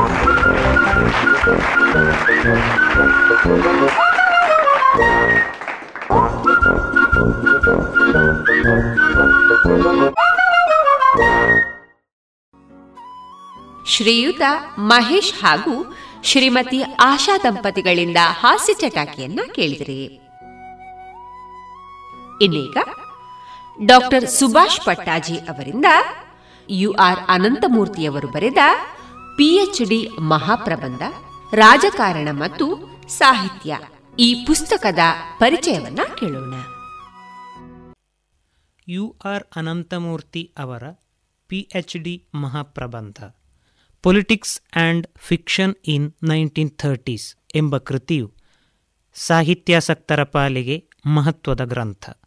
ಸಾವಿರದ ಒಂಬೈನೂರ ಅರವತ್ತಾರರಲ್ಲಿ ಬರ್ಮಿಂಗ್ಹ್ಯಾಮ್ ವಿದ್ಯಾ, ವಿಶ್ವವಿದ್ಯಾಲಯಕ್ಕೆ ಸಲ್ಲಿಸಲಾದ ಈ ಸಂಶೋಧನಾ ಪ್ರಬಂಧ ಐವತ್ತು ವರ್ಷಗಳ ನಂತರವೂ ಪ್ರಸ್ತುತವಾಗಿದೆ. ಸಾವಿರದ ಒಂಬೈನೂರ ಅರವತ್ತ ಮೂರರಲ್ಲಿ ಕಾಮನ್ವೆಲ್ತ್ ಸ್ಕಾಲರ್ಶಿಪ್ ಪಡೆದು ಬರ್ಮಿಂಗ್ಹ್ಯಾಮಿಗೆ ತೆರಳಿದ ಅನಂತಮೂರ್ತಿ ಅವರು ಸಾಹಿತ್ಯ ಮತ್ತು ರಾಜಕೀಯಗಳ ನಡುವಿನ ಸಂಬಂಧಗಳ ಕುರಿತು ಅಧ್ಯಯನವನ್ನು ಮಾಡುತ್ತಾರೆ. ಸಾವಿರದ ಒಂಬೈನೂರ ಮೂವತ್ತರ ದಶಕದಲ್ಲಿ ಕಥಾನಕ ಮತ್ತು ರಾಜಕೀಯ ಎಂಬ ವಿಷಯದಡಿಯಲ್ಲಿ ಕಾದಂಬರಿಕಾರರಾದ ಕ್ರಿಸ್ಟಫರ್ ಇಶರ್ವುಡ್ ಮತ್ತು ಎಡ್ವರ್ಡ್ ಅಪ್ವರ್ಡ್ ಅವರನ್ನು ಅಧ್ಯಯನಕ್ಕೆ ಆಯ್ದುಕೊಳ್ಳುತ್ತಾರೆ. ಉದಾರವಾದಿ, ಮಾನವತಾವಾದಿ ನಿಲುವಿನಿಂದ ಸಾಹಿತ್ಯ ಸೃಷ್ಟಿಗೆ ತೊಡಗುವ ಇಶರ್ವುಡ್ ಅವರ ಮೂವತ್ತರ ದಶಕದ ಕಥಾನಕಗಳು ಸಾವಿರದ ಒಂಬೈನೂರ ಮೂವತ್ತೆಂಟರಲ್ಲಿ ಪ್ರಕಟಗೊಂಡ ಲಯನ್ಸ್ ಆ್ಯಂಡ್ ಶ್ಯಾಡೋಸ್, ಸಾವಿರದ ಒಂಬೈನೂರ ಮೂವತ್ತಾರರಲ್ಲಿ ಬಿಡುಗಡೆಗೊಂಡ ಮಿಸ್ಟರ್ ನೋರಿಸ್ ಚೇಂಜಸ್ ಟ್ರೈನ್ಸ್ ಮತ್ತು ಸಾವಿರದ ಒಂಬೈನೂರ ಮೂವತ್ತೆಂಟರಂದು ಬಿಡುಗಡೆಗೊಂಡ ಗುಡ್ ಬೈ ಟು ಬರ್ಲಿನ್ ಎಂಬ ಕಾದಂಬರಿಗಳು.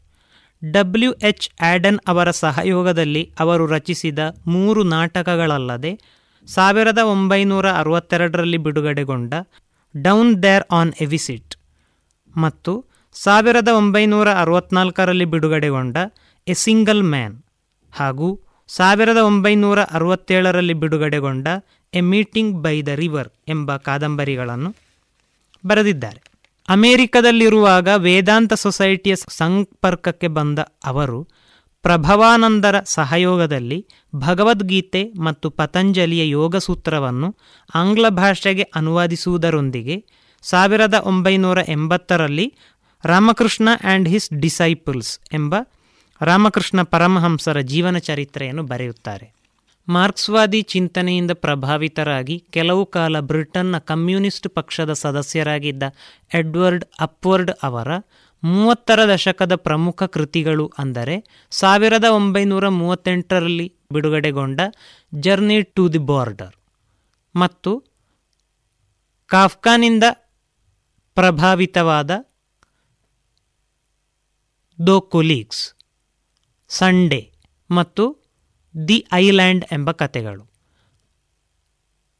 ಅವರ a sketch for a Marxist interpretation of the literature ಎಂಬ ಕೃತಿ ಸಾಕಷ್ಟು ವಿವಾದಗಳನ್ನೆಬ್ಬಿಸಿದ ವಿಮರ್ಶಾ ಮೀಮಾಂಸೆ.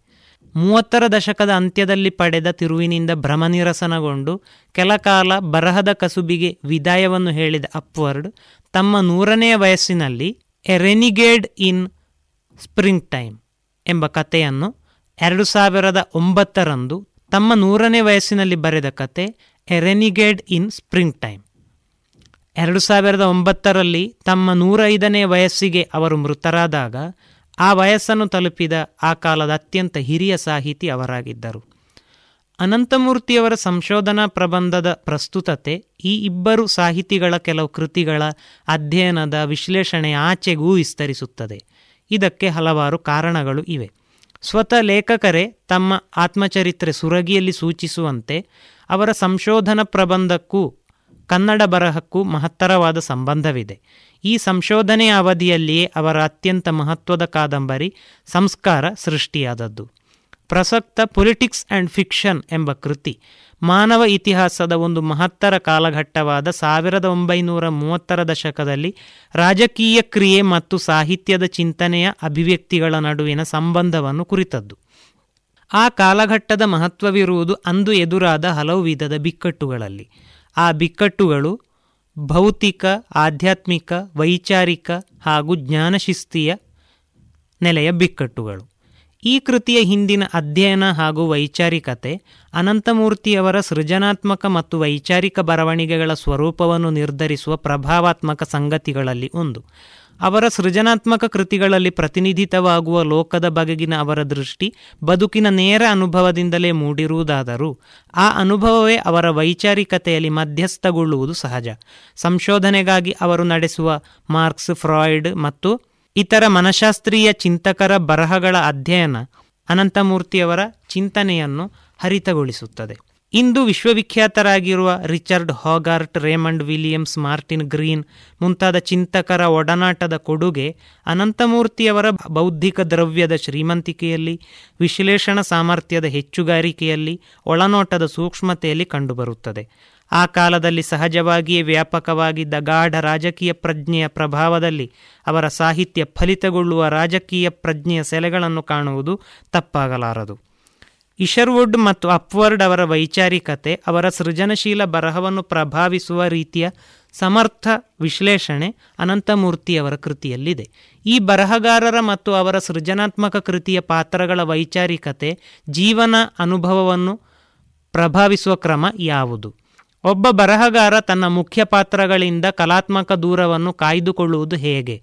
ಕಾಲ್ಪನಿಕತೆ, ಅತಿವಾಸ್ತವ, ಪ್ರಹಸನ, ಅನ್ಯೋಕ್ತಿ, ಆತ್ಮಕಥನ ಇಂಥ ನಿರೂಪಣ ವಿಧಾನಗಳ ಆಯ್ಕೆ ಎಷ್ಟರ ಮಟ್ಟಿಗೆ ಕೃತಿಯ ವಸ್ತುವಿನಿಂದ ಅಥವಾ ಬರಹಗಾರನ ವೈಯಕ್ತಿಕ ಒಲವಿನಿಂದ ನಿರ್ಧರಿತವಾಗುತ್ತದೆ?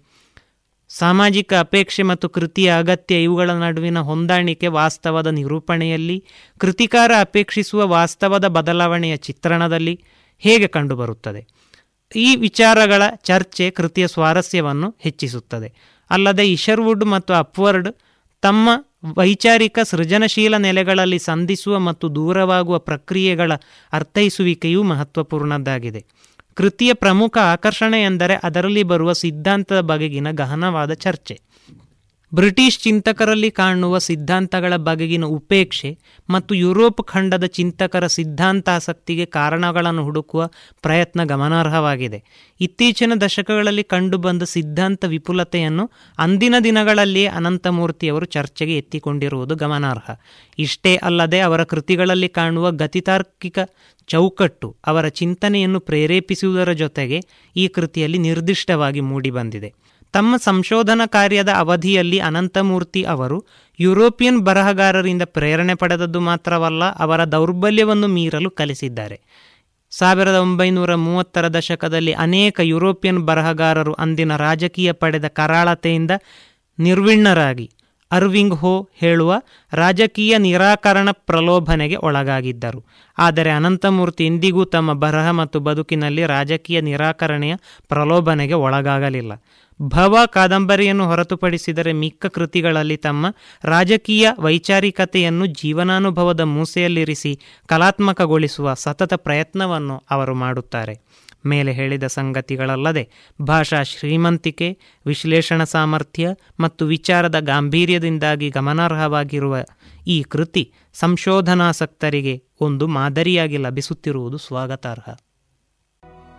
ಇದುವರೆಗೆ ಡಾಕ್ಟರ್ ಸುಭಾಷ್ ಪಟ್ಟಾಜೆ ಅವರಿಂದ ಯು ಆರ್ ಅನಂತಮೂರ್ತಿಯವರು ಬರೆದ ಪಿಎಚ್ ಡಿ ಮಹಾಪ್ರಬಂಧ, ರಾಜಕಾರಣ ಮತ್ತು ಸಾಹಿತ್ಯ. ಈ ಪುಸ್ತಕದ ಪರಿಚಯವನ್ನ ಕೇಳಿದರೆ ಇನ್ನು ಮುಂದೆ ಕೇಳಿ ಜಾಣ ಸುದ್ದಿಯಲ್ಲಿ ಜಾಣ ಜಾಣೆಯರು.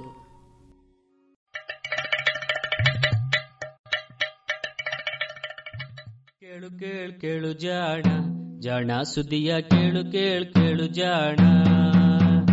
ಇಂದು ಹಂದು ಮುಂದು ಹಿಂದು ಹರಿವು ತಿಳಿವು ಚುಟುಕು ತೆರಗು ನಿತ್ಯ ನುಡಿಯುವತ್ತು ತರಲು, ನಿತ್ಯ ನುಡಿಯುವತ್ತು ತರಲು. ಕೇಳಿ ಜಾಣರ, ಜಾಣ ಸುದ್ದಿಯ ಕೇಳು ಕೇಳು ಕೇಳು ಜಾಣ.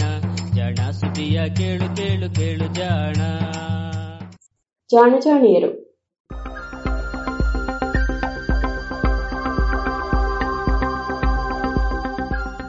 ಅಸ್ಥಿರ ಗುಣಗಳು.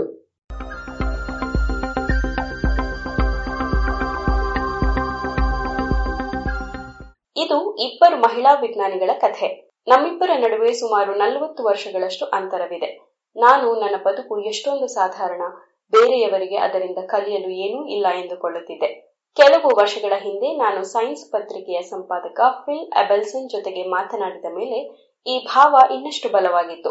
ವಿಜ್ಞಾನ ಕ್ಷೇತ್ರದಲ್ಲಿ ಕೆಲವೇ ಕೆಲವು ಮಹಿಳೆಯರೇಕೆ ಸಾಧಕರಾಗಿದ್ದಾರೆ ಎನ್ನುವ ಬಗ್ಗೆ ಒಂದು ಭಾಷಣ ಕೊಡಲು ಆತನಿಗೆ ಆಹ್ವಾನ ಬಂದಿತ್ತು. ಅಂದಹಾಗೆ ಆತನಿಗೆ ಈ ವಿಷಯದಲ್ಲಿ ಅರಿವು ಚೆನ್ನಾಗಿದೆ ಎಂದು ಅದು ಏಕೆ ಅಂದುಕೊಂಡಿದ್ದರೋ ನನಗೆ ಗೊತ್ತಿಲ್ಲ. ಆತನಿಗೂ ಏನು ಮಾಡಬೇಕೆಂದು ತಿಳಿಯಲಿಲ್ಲ. ಹೀಗಾಗಿ ಆ ಭಾಷಣಕ್ಕೆ ಬೇಕಾದ ವಿಷಯ ಸಂಗ್ರಹಣೆಗೆ ಆತ ತನಗೆ ಪರಿಚಿತರಿದ್ದ ಹಲವು ಮಹಿಳಾ ವಿಜ್ಞಾನಿಗಳಿಗೆ ಕರೆ ಮಾಡಿ ಅವರೊಟ್ಟಿಗೆ ಚರ್ಚಿಸಿದ್ದ. ಅವನಿಗೆ ಪರಿಚಿತವಿದ್ದ ಮಹಿಳಾ ವಿಜ್ಞಾನಿಗಳ ಸಂಖ್ಯೆಯನ್ನು ದೊಡ್ಡದಾಗಿರಲಿಲ್ಲ. ಆ ಚರ್ಚೆಯಲ್ಲಿ ಏನೇನು ಮಾತನಾಡಿದವು ಎನ್ನುವ ವಿವರಗಳನ್ನು ಮರೆತಿದ್ದೇನೆ. ಆದರೆ ಆತನಿಗೆ ನನ್ನ ಉತ್ತರಗಳು ಸಮಾಧಾನ ನೀಡಲಿಲ್ಲ ಎನ್ನುವುದಂತೂ ನಿಚ್ಚಳವಾಗಿತ್ತು. ಸಾಧಕ ಮಹಿಳಾ ವಿಜ್ಞಾನಿಗಳಲ್ಲಿ ಸಾಮಾನ್ಯವಾದ ಯಾವುದೋ ಗುಣವಿದ್ದಿರಬೇಕು. ಹೀಗಾಗಿ ಅವರು ಸಾಧಕರಾಗುತ್ತಾರೆ ಎಂದುಕೊಂಡಿದ್ದ ಆತನ ನಂಬಿಕೆಗಳಿಗೆ ನನ್ನ ಉತ್ತರಗಳು ಒತ್ತಾಸೆ ನೀಡಿರಲಿಲ್ಲ. ಇದು ನೀನಾ ಫೆಡರೋಫ್ ಎಂಬ ಜೈವಿಕ ವಿಜ್ಞಾನಿ ಬರೆದ ಪ್ರಬಂಧವೊಂದರ ಆರಂಭದ ಪ್ಯಾರ. ಒಬ್ಬಳೇ ಮೂವರು ಮಕ್ಕಳನ್ನು ಸಾಕುವುದರ ಜೊತೆಗೆ ಬಹಳ ಕಷ್ಟದಿಂದ ಸಂಶೋಧನೆಯನ್ನು ಕೈಗೊಂಡು ಟ್ರಾನ್ಸ್ಪೊಸಾನ್ಸ್ ಅಥವಾ ಜಿಗಿಯುವ ಜೀನ್ಗಳ ಬಗ್ಗೆ ಸಾಕಷ್ಟು ಅರಿವು ದೊರಕಿಸಿದ ಈಕೆ ಇದೇ ಕ್ಷೇತ್ರದಲ್ಲಿ ನಲವತ್ತು ವರ್ಷಗಳು ಕಳೆದರೂ ನಾವಿಬ್ಬರು ಎದುರಿಸಬೇಕಾದ ಸಮಸ್ಯೆಗಳು ಸಮಾನವಾಗಿದ್ದುವು ಎಂದ ಫೆಡರೋಫ್ ಉಲ್ಲೇಖಿಸಿದ್ದು ಬೇರೆ ಯಾರೂ ಅಲ್ಲ. ಈ ಜಿಗಿಯುವ ಜೀನ್ಗಳನ್ನು ಪತ್ತೆ ಮಾಡಿದ್ದ ಮತ್ತೋರ್ವ ಸಂಶೋಧಕಿ, ಇಡೀ ಜೀವನವನ್ನೇ ವಿಜ್ಞಾನಕ್ಕೆಂದು ಮುಡಿಪಾಗಿಟ್ಟಿದ್ದ ಇನ್ನೋರ್ವ ಮಹಿಳೆ, ನೊಬೆಲ್ ಪ್ರಶಸ್ತಿ ವಿಜೇತೆ ಹಾಗೂ ವಿಜ್ಞಾನ ಜಗತ್ತಿನಲ್ಲಿ ಒಂಟಿ ಸಲಗದಂತೆ ಸಾಗಿ ಹೊಸದೊಂದು ಹಾದಿಯನ್ನೇ ನಿರ್ಮಿಸಿದ ಬಾರ್ಬರಾ ಮ್ಯಾಕ್ಲಿಂಟಾಕ್ ಬಗ್ಗೆಯೇ ಫೆಡರೋಫ್ ಈ ಮಾತುಗಳನ್ನು ನುಡಿದಿದ್ದರು. ಇಂದು ನಾವು ಮಾತು ಮಾತಿಗೆ ಹೇಳುವ ಅನುವಂಶೀಯವಾಗಿ ಬಾರದ ತಳಿಗುಣಗಳು ಅಥವಾ ಎಪಿಜೆನೆಟಿಕ್ ವಿದ್ಯಮಾನಗಳು, ಜಾನ್ ಗ್ರೆಗರ್ ಮೆಂಡಲ್ ಪತ್ತೆ ಮಾಡಿದ್ದಂತೆ ಜೀನ್ಗಳು ಇದ್ದಲ್ಲಿಯೇ ಇರುವಂಥವಲ್ಲ. ಸ್ಥಾನಪಲ್ಲಟವಾಗುವ ಜೀನ್ಗಳು ಇರಬಹುದು. ಜೊತೆಗೆ ಒಂದು ಇನ್ನೊಂದರ ಕಾರ್ಯವನ್ನು ಪ್ರಭಾವಿಸಬಹುದು ಎಂದು ಅಂದಿನ ಕಾಲಕ್ಕೆ ಒಪ್ಪದಂತಹ ತರ್ಕಗಳನ್ನು ಮುಂದಿಟ್ಟ ಜಂಪಿಂಗ್ ಜೀನ್ಸ್ ಅಥವಾ ಟ್ರಾನ್ಸ್ಪೊಸಾನ್ಸ್ ಎನ್ನುವ ತಳಿ ವಿದ್ಯಮಾನವನ್ನು ಗುರುತಿಸಿದ ಈ ಕಾರಣಕ್ಕಾಗಿಯೇ ಅತಿ ವೃದ್ಧಾಪ್ಯದಲ್ಲಿ ನೊಬೆಲ್ ಪ್ರಶಸ್ತಿ ಗಳಿಸಿದ ಅಪರೂಪದ ಮಹಿಳೆ ಬಾರ್ಬರಾ ಮ್ಯಾಕ್ಲಿಂಟಾಕ್ ಹುಟ್ಟಿದ ದಿನ ಜೂನ್ ಹದಿನಾರು. ಬಾರ್ಬರಾ ಒಬ್ಬ ಅಮೆರಿಕನ್. ಬಾರ್ಬರಾ ಸಾವಿರದ ಒಂಬೈನೂರ ಎರಡನೆಯ ಇಸವಿ ಜೂನ್ ಹದಿನಾರರಂದು ಅಮೆರಿಕದ ಕನೆಕ್ಟಿಕಟ್ ರಾಜ್ಯದ ಹಾರ್ಟ್ಫರ್ಡ್ ಎನ್ನುವ ಪಟ್ಟಣದಲ್ಲಿ ಹುಟ್ಟಿದರು. ಈಕೆಯ ತಂದೆ ಥಾಮಸ್ ಹೆನ್ರಿ ಮ್ಯಾಕ್ಲಿಂಟಾಕ್ ಹಾಗೂ ತಾಯಿ ಸಾರಾ ಹ್ಯಾಂಡಿ ಮ್ಯಾಕ್ಲಿಂಟಾಕ್ ತಂದೆ ಅಲ್ಲಿನ ಒಬ್ಬ ವೈದ್ಯ. ತಾಯಿಗೆ ಕಲೆಯಲ್ಲಿ ಆಸಕ್ತಿ. ಬಾರ್ಬರಾಗೆ ಮೂವರು ಸಹೋದರಿಯರು ಇದ್ದರು. ಈ ನಾಲ್ವರಲ್ಲಿ ಮೂರನೆಯವಳಾಗಿ ಹುಟ್ಟಿದ ಬಾರ್ಬರ ಎಲ್ಲರಂತಿರಲಿಲ್ಲ. ಗಂಡುಬೀರಿ ಎಂದೇ ಹೆಸರು ಪಡೆದಿದ್ದಳು. ವಾಸ್ತವದಲ್ಲಿ ಈಕೆಗೆ ಎಲಿನೋರ್ ಎನ್ನುವ ಹೆಸರನ್ನು ಇಟ್ಟಿದ್ದರು. ಅಪ್ಪಟ ಹುಡುಗಿಯ ಹೆಸರಾದ ಇದು ಈ ಗಂಡು ಬೀರಿಗೆ ಸರಿಹೊಂದುವುದಿಲ್ಲವೆಂದು ಅಮ್ಮ ಆ ಹೆಸರನ್ನು ಬದಲಿಸಿ, ಬಾರ್ಬರಾ ಎಂದು ಇಟ್ಟರೆಂದು ಬಾರ್ಬರಾ ತಮ್ಮ ಆತ್ಮಕಥೆಯಲ್ಲಿ ಬರೆದುಕೊಂಡಿದ್ದಾರೆ.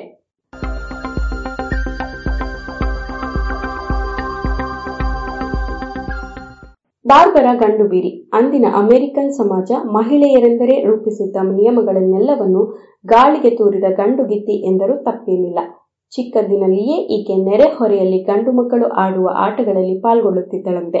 ಹಾಗೊಮ್ಮೆ ಆಡುವಾಗ ಒಬ್ಬ ಹುಡುಗ, ಇದು ಹುಡುಗರ ಆಟ, ಹುಡುಗಿಯರು ಆಡಬಾರದು ಎಂದನಂತೆ. ಇದನ್ನು ಕೇಳಿದ ಬಾರ್ಬರಾಳ ತಾಯಿ ಆ ಹುಡುಗನ ತಾಯಿಯ ಜೊತೆ ವಾದಿಸಿ, ಹೀಗೆ ಭೇದ ಮಾಡುವುದು ಸರಿಯಲ್ಲ ಎಂದು ತನ್ನ ಮಗಳನ್ನು ಸಮರ್ಥಿಸಿಕೊಂಡಿದ್ದಳಂತೆ. ಮುಂದೆ ಬಾರ್ಬರಾ ತೆಗೆದುಕೊಂಡ ಹಲವು ನಡೆಗಳಿಗೆ ತಂದೆ ತಾಯಂದಿರ ಈ ಬೆಂಬಲವೇ ಕಾರಣವಿರಬಹುದು ಎನ್ನುವುದು ಚರಿತ್ರೆಕಾರರ ತರ್ಕ. ಅದೇನೇ ಇರಲಿ, ಬಾರ್ಬರಾ ಎಲ್ಲರಂತಹ ಹುಡುಗಿಯಾಗಿರಲಿಲ್ಲ. ಶಾಲೆ ಕಲಿಯುವ ಸಮಯದಲ್ಲಿ ಬಾರ್ಬರಾಳ ಕುಟುಂಬ ನ್ಯೂಯಾರ್ಕ್ ಪಟ್ಟಣಕ್ಕೆ ವಲಸೆ ಬಂದಿತು. ಇಲ್ಲಿಯೂ ಶಾಲೆಯಲ್ಲಿ ಈಕೆಗೂ ಈಕೆಯ ಶಿಕ್ಷಕಿಗೂ ಸಂಘರ್ಷ ಏರ್ಪಟ್ಟಾಗ ಬಾರ್ಬರಾಳ ತಂದೆ ಮಗಳನ್ನು ಶಾಲೆಯಿಂದ ಬಿಡಿಸಿ ಮನೆಯಲ್ಲಿಯೇ ಓದಿಗೆ ವ್ಯವಸ್ಥೆ ಮಾಡಿದ್ದ. ಆದರೆ ಈ ಹುಡುಗಿ ಅದು ಹೇಗೋ ತನ್ನ ಪಾಡಿಗೆ ತಾನು ಇರುವುದನ್ನು ಕಲಿತಿದ್ದಳು. ಯಾರ ಜೊತೆ ಇಲ್ಲದಿದ್ದರೂ ಪುಸ್ತಕಗಳನ್ನು ಓದುತ್ತಿದ್ದಳು. ಇಲ್ಲವೇ ಸುಮ್ಮನೆ ಕುಳಿತು ಕನಸು ಕಾಣುತ್ತಿದ್ದಳೇ ಹೊರತು ಇತರೆ ಹುಡುಗಿಯರನ್ನು ಹುಡುಕಿಕೊಂಡು ಹೋಗುತ್ತಿರಲಿಲ್ಲ. ಆಟಗಳು ಅಷ್ಟೇ. ಸ್ಕೀಯಿಂಗ್, ಫುಟ್ಬಾಲ್ನಂತಹ ಗಂಡಾಟಗಳೇ ಈಕೆಗೆ ಪ್ರಿಯವಾಗಿದ್ದುವು.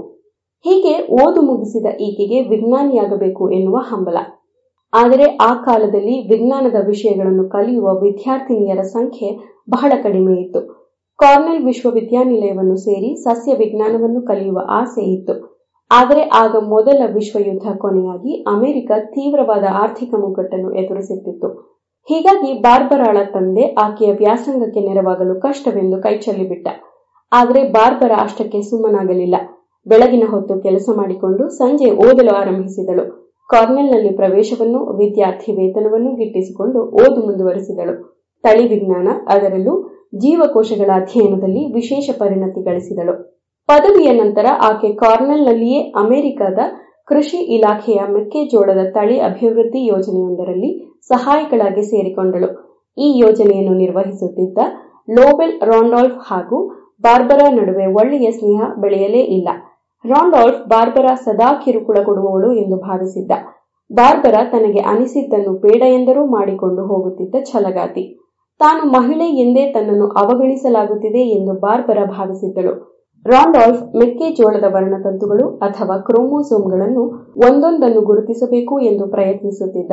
ಆದರೆ ಆ ಕೆಲಸವನ್ನು ತಾನೂ ಪ್ರತ್ಯೇಕವಾಗಿ ಮುಂದುವರೆಸಿದ ಬಾರ್ಬರ ಆತನಿಗಿಂತಲೂ ಮುನ್ನವೇ ಇದನ್ನು ಮಾಡಿ ಮುಗಿಸಿ ವಿವರಗಳನ್ನು ಪ್ರಕಟಿಸಿದ್ದಳು. ಈ ಸಂಘರ್ಷದಿಂದಾಗಿಯೇ ಈಕೆ ಕಾರ್ನೆಲ್ ವಿಶ್ವವಿದ್ಯಾನಿಲಯದಿಂದ ಹೊರಹೋಗಬೇಕಾಯಿತು.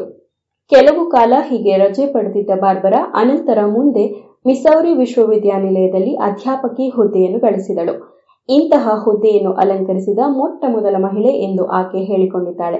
ಬೇರೆ ವಿಷಯಗಳಲ್ಲಿ ಮಹಿಳಾ ಅಧ್ಯಾಪಕಿಯರು ಅದಾಗಲೇ ಹಲವರು ಇದ್ದವರಾದರೂ ವಿಜ್ಞಾನದಲ್ಲಿ ಇದು ಮೊದಲು ಎನ್ನುವುದುಂಟು.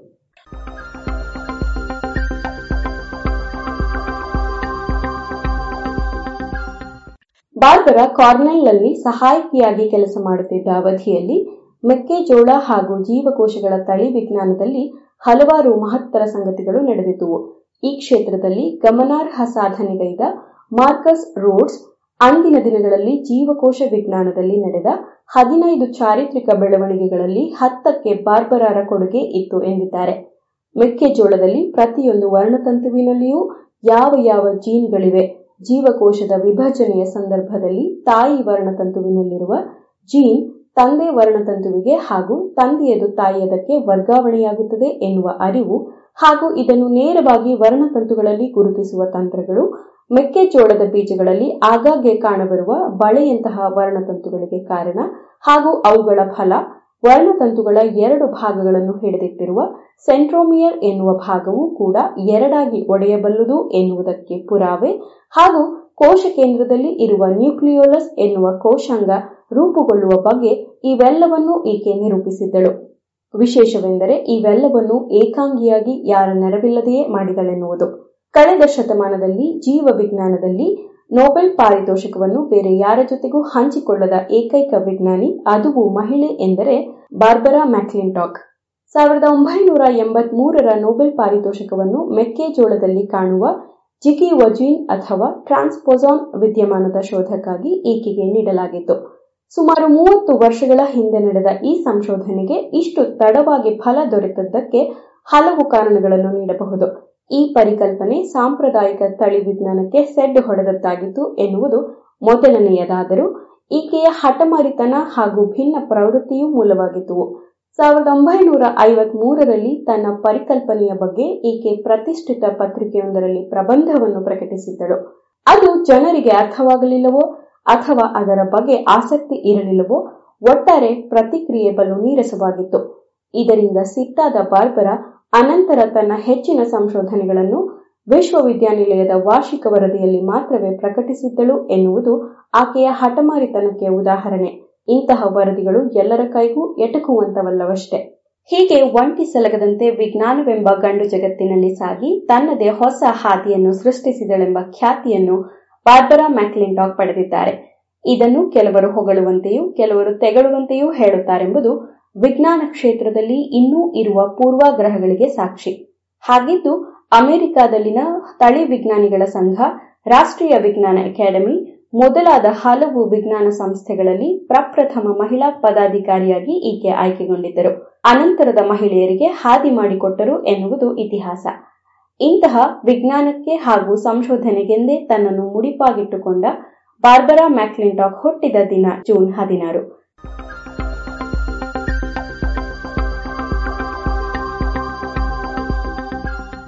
ಇದು ಇಂದಿನ ಚಾಣಚಾಣಿಯರು ರಚನೆ ಕೊಳ್ಳೆಗಾಲ ಶರ್ಮಾ, ಜಾಣಧ್ವನಿ ಅಮೃತೇಶ್ವರಿ.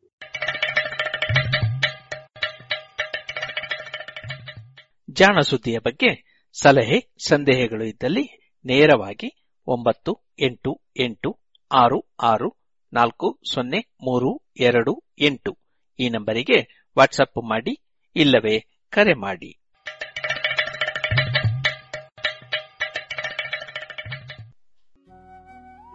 ಇದುವರೆಗೆ ಜಾಣ ಸುದ್ದಿ ಕೇಳಿದಿರಿ. ಇನ್ನೀಗ ಎಸ್ ಲಕ್ಷ್ಮೀನಾರಾಯಣ ಭಟ್ ಅವರ ಸಾಹಿತ್ಯದ ಭಾವಗೀತೆಗಳು ಪ್ರಸಾರವಾಗಲಿದೆ.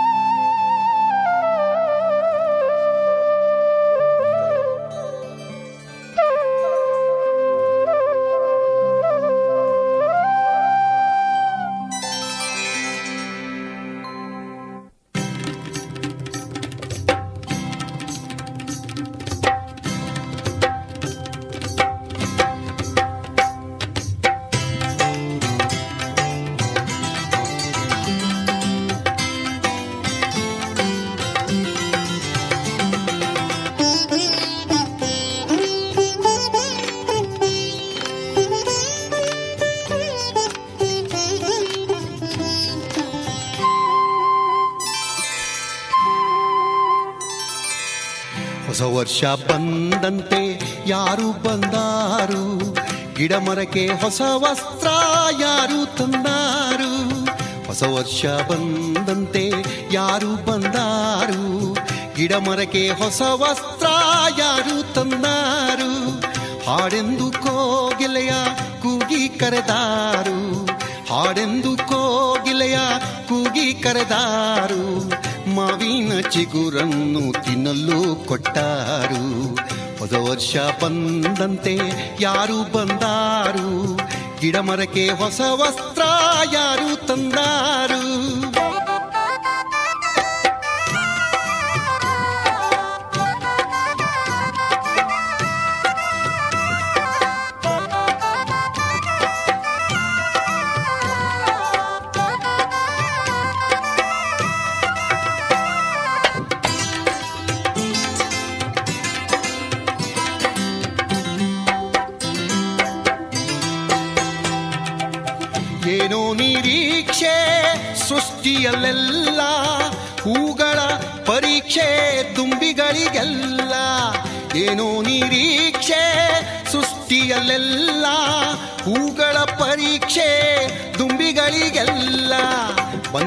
ವಸಂತ ಬಂದಿಗಳೇ ಎಲ್ಲ.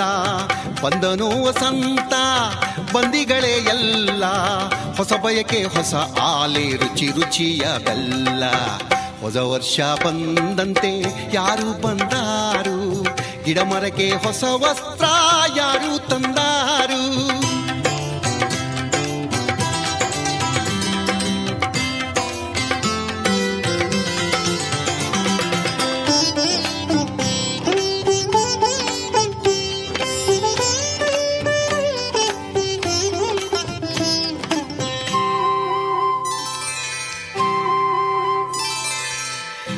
ಏನಿದೆಯೋ ಇಲ್ಲವೋ ಆಸೆಯೊಂದುಂಟು ಬಾನಿನಲ್ಲಿ ಹೊಸ ಸೂರ್ಯ ಬರುವ ಮಾತುಂಟು ಏನಿದೆಯೋ ಇಲ್ಲವೋ ಆಸೆಯೊಂದುಂಟು ಬಾನಿನಲ್ಲಿ ಹೊಸ ಸೂರ್ಯ ಬರುವ ಮಾತುಂಟು ಸಂಜೆಯಲ್ಲಿ ಮಿಂಚಿರಲು ಅಂಚುಗಳ ಬಣ್ಣ ಸಂಜೆಯಲ್ಲಿ ಮಿಂಚಿರಲು ಅಂಚುಗಳ ಬಣ್ಣ ಕಪ್ಪಾದರೂ ಮುಗಿಲು ಜರಿಸೀರೆ ಅಣ್ಣ ಹೊಸ ವರ್ಷ ಬಂದಂತೆ ಯಾರು ಬಂದಾರು?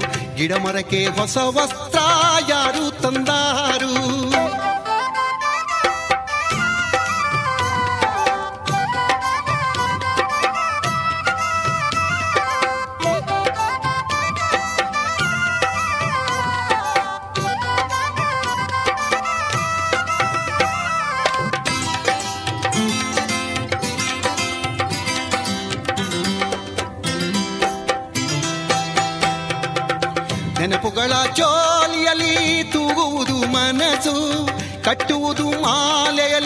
ಹೊಸ ಹೊಸ ಕನಸು.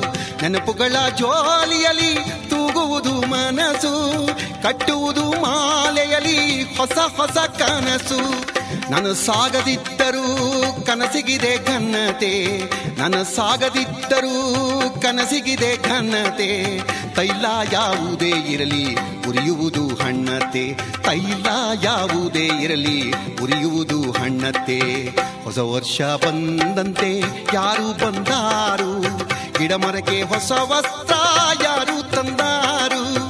ಹಾಡೆಂದು ಕೋಗಿಲೆಯ ಕೂಗಿ ಕರೆದಾರು. ಮಾವಿನ ಚಿಗುರನ್ನು ತಿನ್ನಲು ಕೊಟ್ಟಾರು. ಹೊಸ ವರ್ಷ ಬಂದಂತೆ ಯಾರು ಬಂದಾರು? ಗಿಡ ಮರಕ್ಕೆ ಹೊಸ ವಸ್ತ್ರ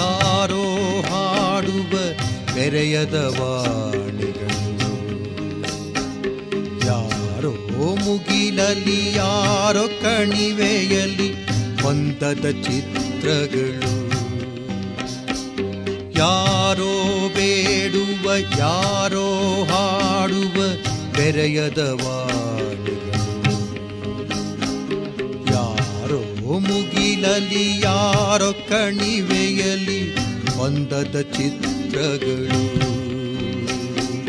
ಬಂದದ ಚಿತ್ರಗಳು.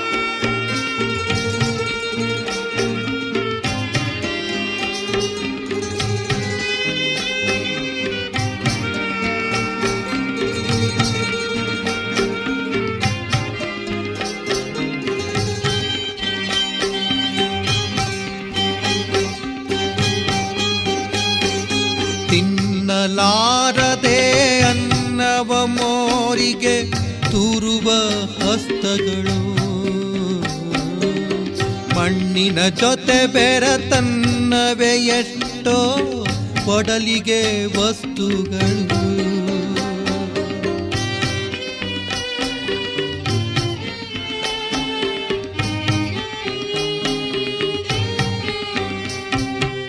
ಚಿನ್ನದ ಭಾರಕ್ಕೆ ತಾರಾಡುವ ಮೈ ಸರಿಯುವ ಠೀವಿಗಳು ಒದಿಯಲು ಹಚ್ಚಡ ಇಲ್ಲದೆ ಚಳಿಯಲ್ಲಿ ನಡಗುವ ದೇಹಗಳು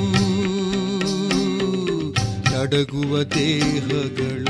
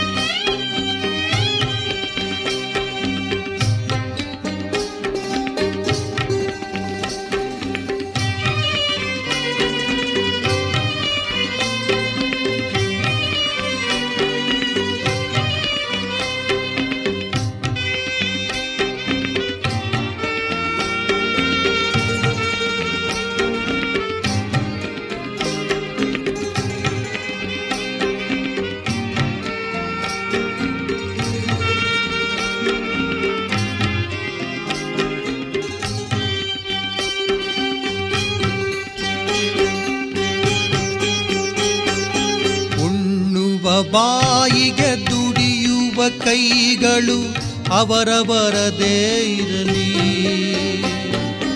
ಅನುಭವಿಸುವ ಸುಖವೆಲ್ಲಕ್ಕೆ ತಮ್ಮದೇ ಬೆವರಿನ ಬೆಲೆಗಿರಲಿ.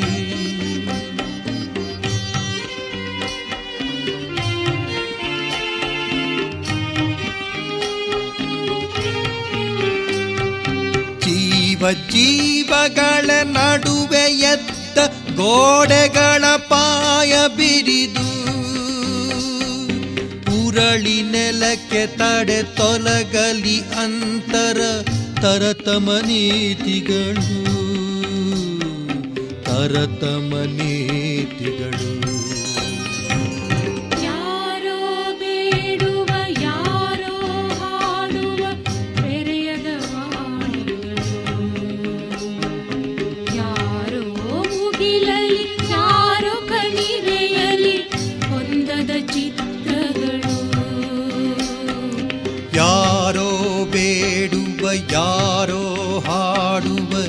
ಬೆರೆಯದ ವಾಣಿಗಳು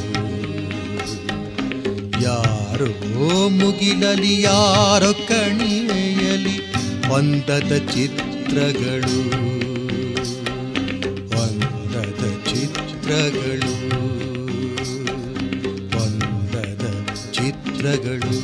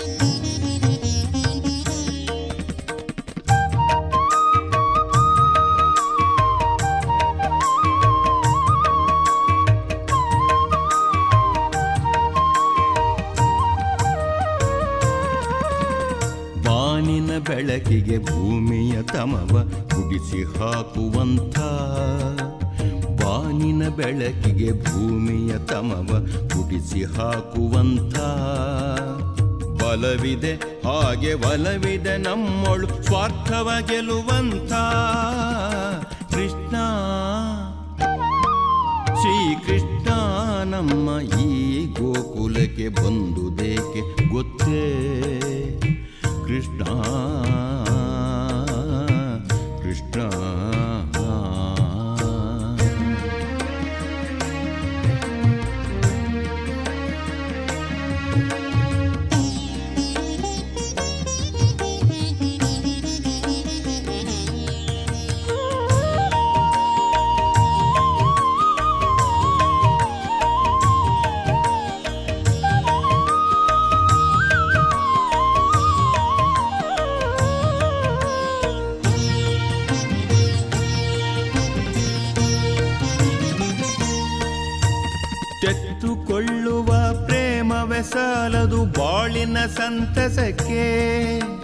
ತೆತ್ತುಕೊಳ್ಳುವ ಪ್ರೇಮವೇ ಸಾಲದು ಬಾಳಿನ ಸಂತಸಕ್ಕೆ. ತುತ್ತುಗೊಳ್ಳುವ ಬೆಳಕು ಬೇಕು ಪ್ರೀತಿಯ ಪೂರ್ಣತೆಗೆ. ಕೃಷ್ಣ, ಶ್ರೀಕೃಷ್ಣ ನಮ್ಮ ಈ ಗೋಕುಲಕ್ಕೆ ಒಂದು ದೇಕೆ ಗೊತ್ತೇ. ಕೃಷ್ಣ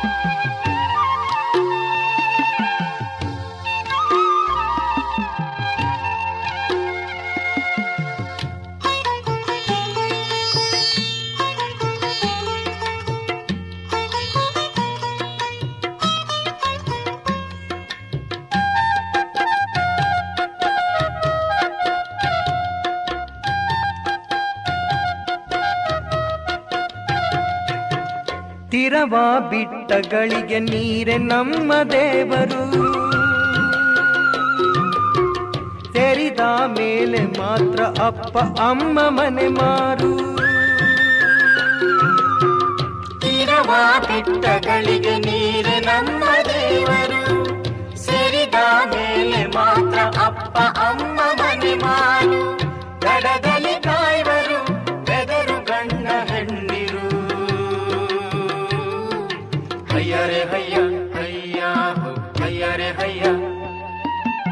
हय्या हय्या हो भयरे हय्या।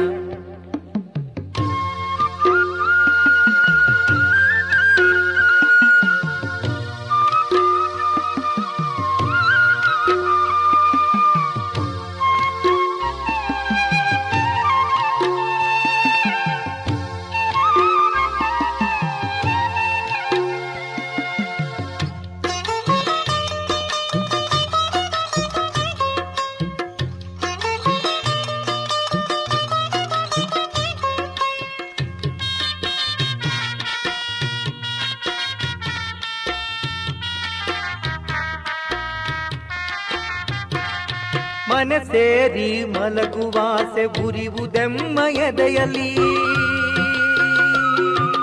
ಕುಣಿಯುವ ಚಿಣ್ಣರನ್ನು ಎತ್ತುವಾಸೆ ಹೆಗಲಲಿ.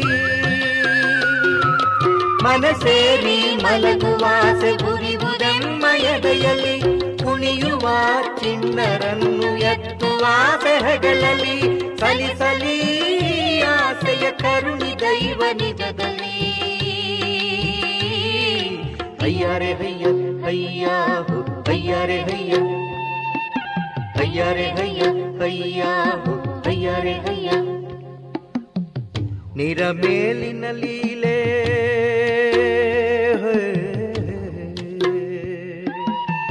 ನಿರ ಮೇಲಿನ ಲೀಲೆ ನಮ್ಮದಿ ಜೀವನ. ಗಾಳಿ ನೂಕಿದ ತೀರ ಸೇರಿ ಪಯಣ ಪಾವನ. ಅಯ್ಯರೆ ಹಯ್ಯ ಹಯ್ಯ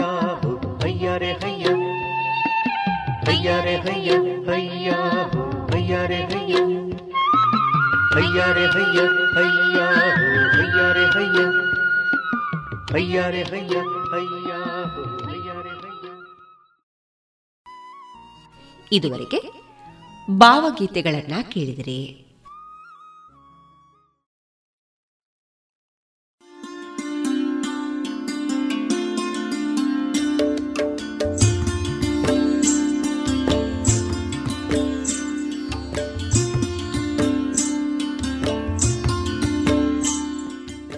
ರೇಡಿಯೋ ಪಾಂಚಜನ್ಯ ಸಮುದಾಯ ಬಾನುಲಿ ಕೇಂದ್ರದಿಂದ ನಿಮ್ಮ ಕಾರ್ಯಕ್ರಮಗಳು ಪ್ರಸಾರವಾಗಬೇಕೆ? ಹಾಗಿದ್ದರೆ ನಮ್ಮನ್ನು ಸಂಪರ್ಕಿಸಿ. ನಮ್ಮ ದೂರವಾಣಿ ಸಂಖ್ಯೆ ಸೊನ್ನೆ ಎಂಟು ಎರಡು ಐದು ಒಂದು, ಎರಡು ಒಂಬತ್ತು ಎಂಟು ನಾಲ್ಕು ಒಂಬತ್ತು ಒಂಬತ್ತು.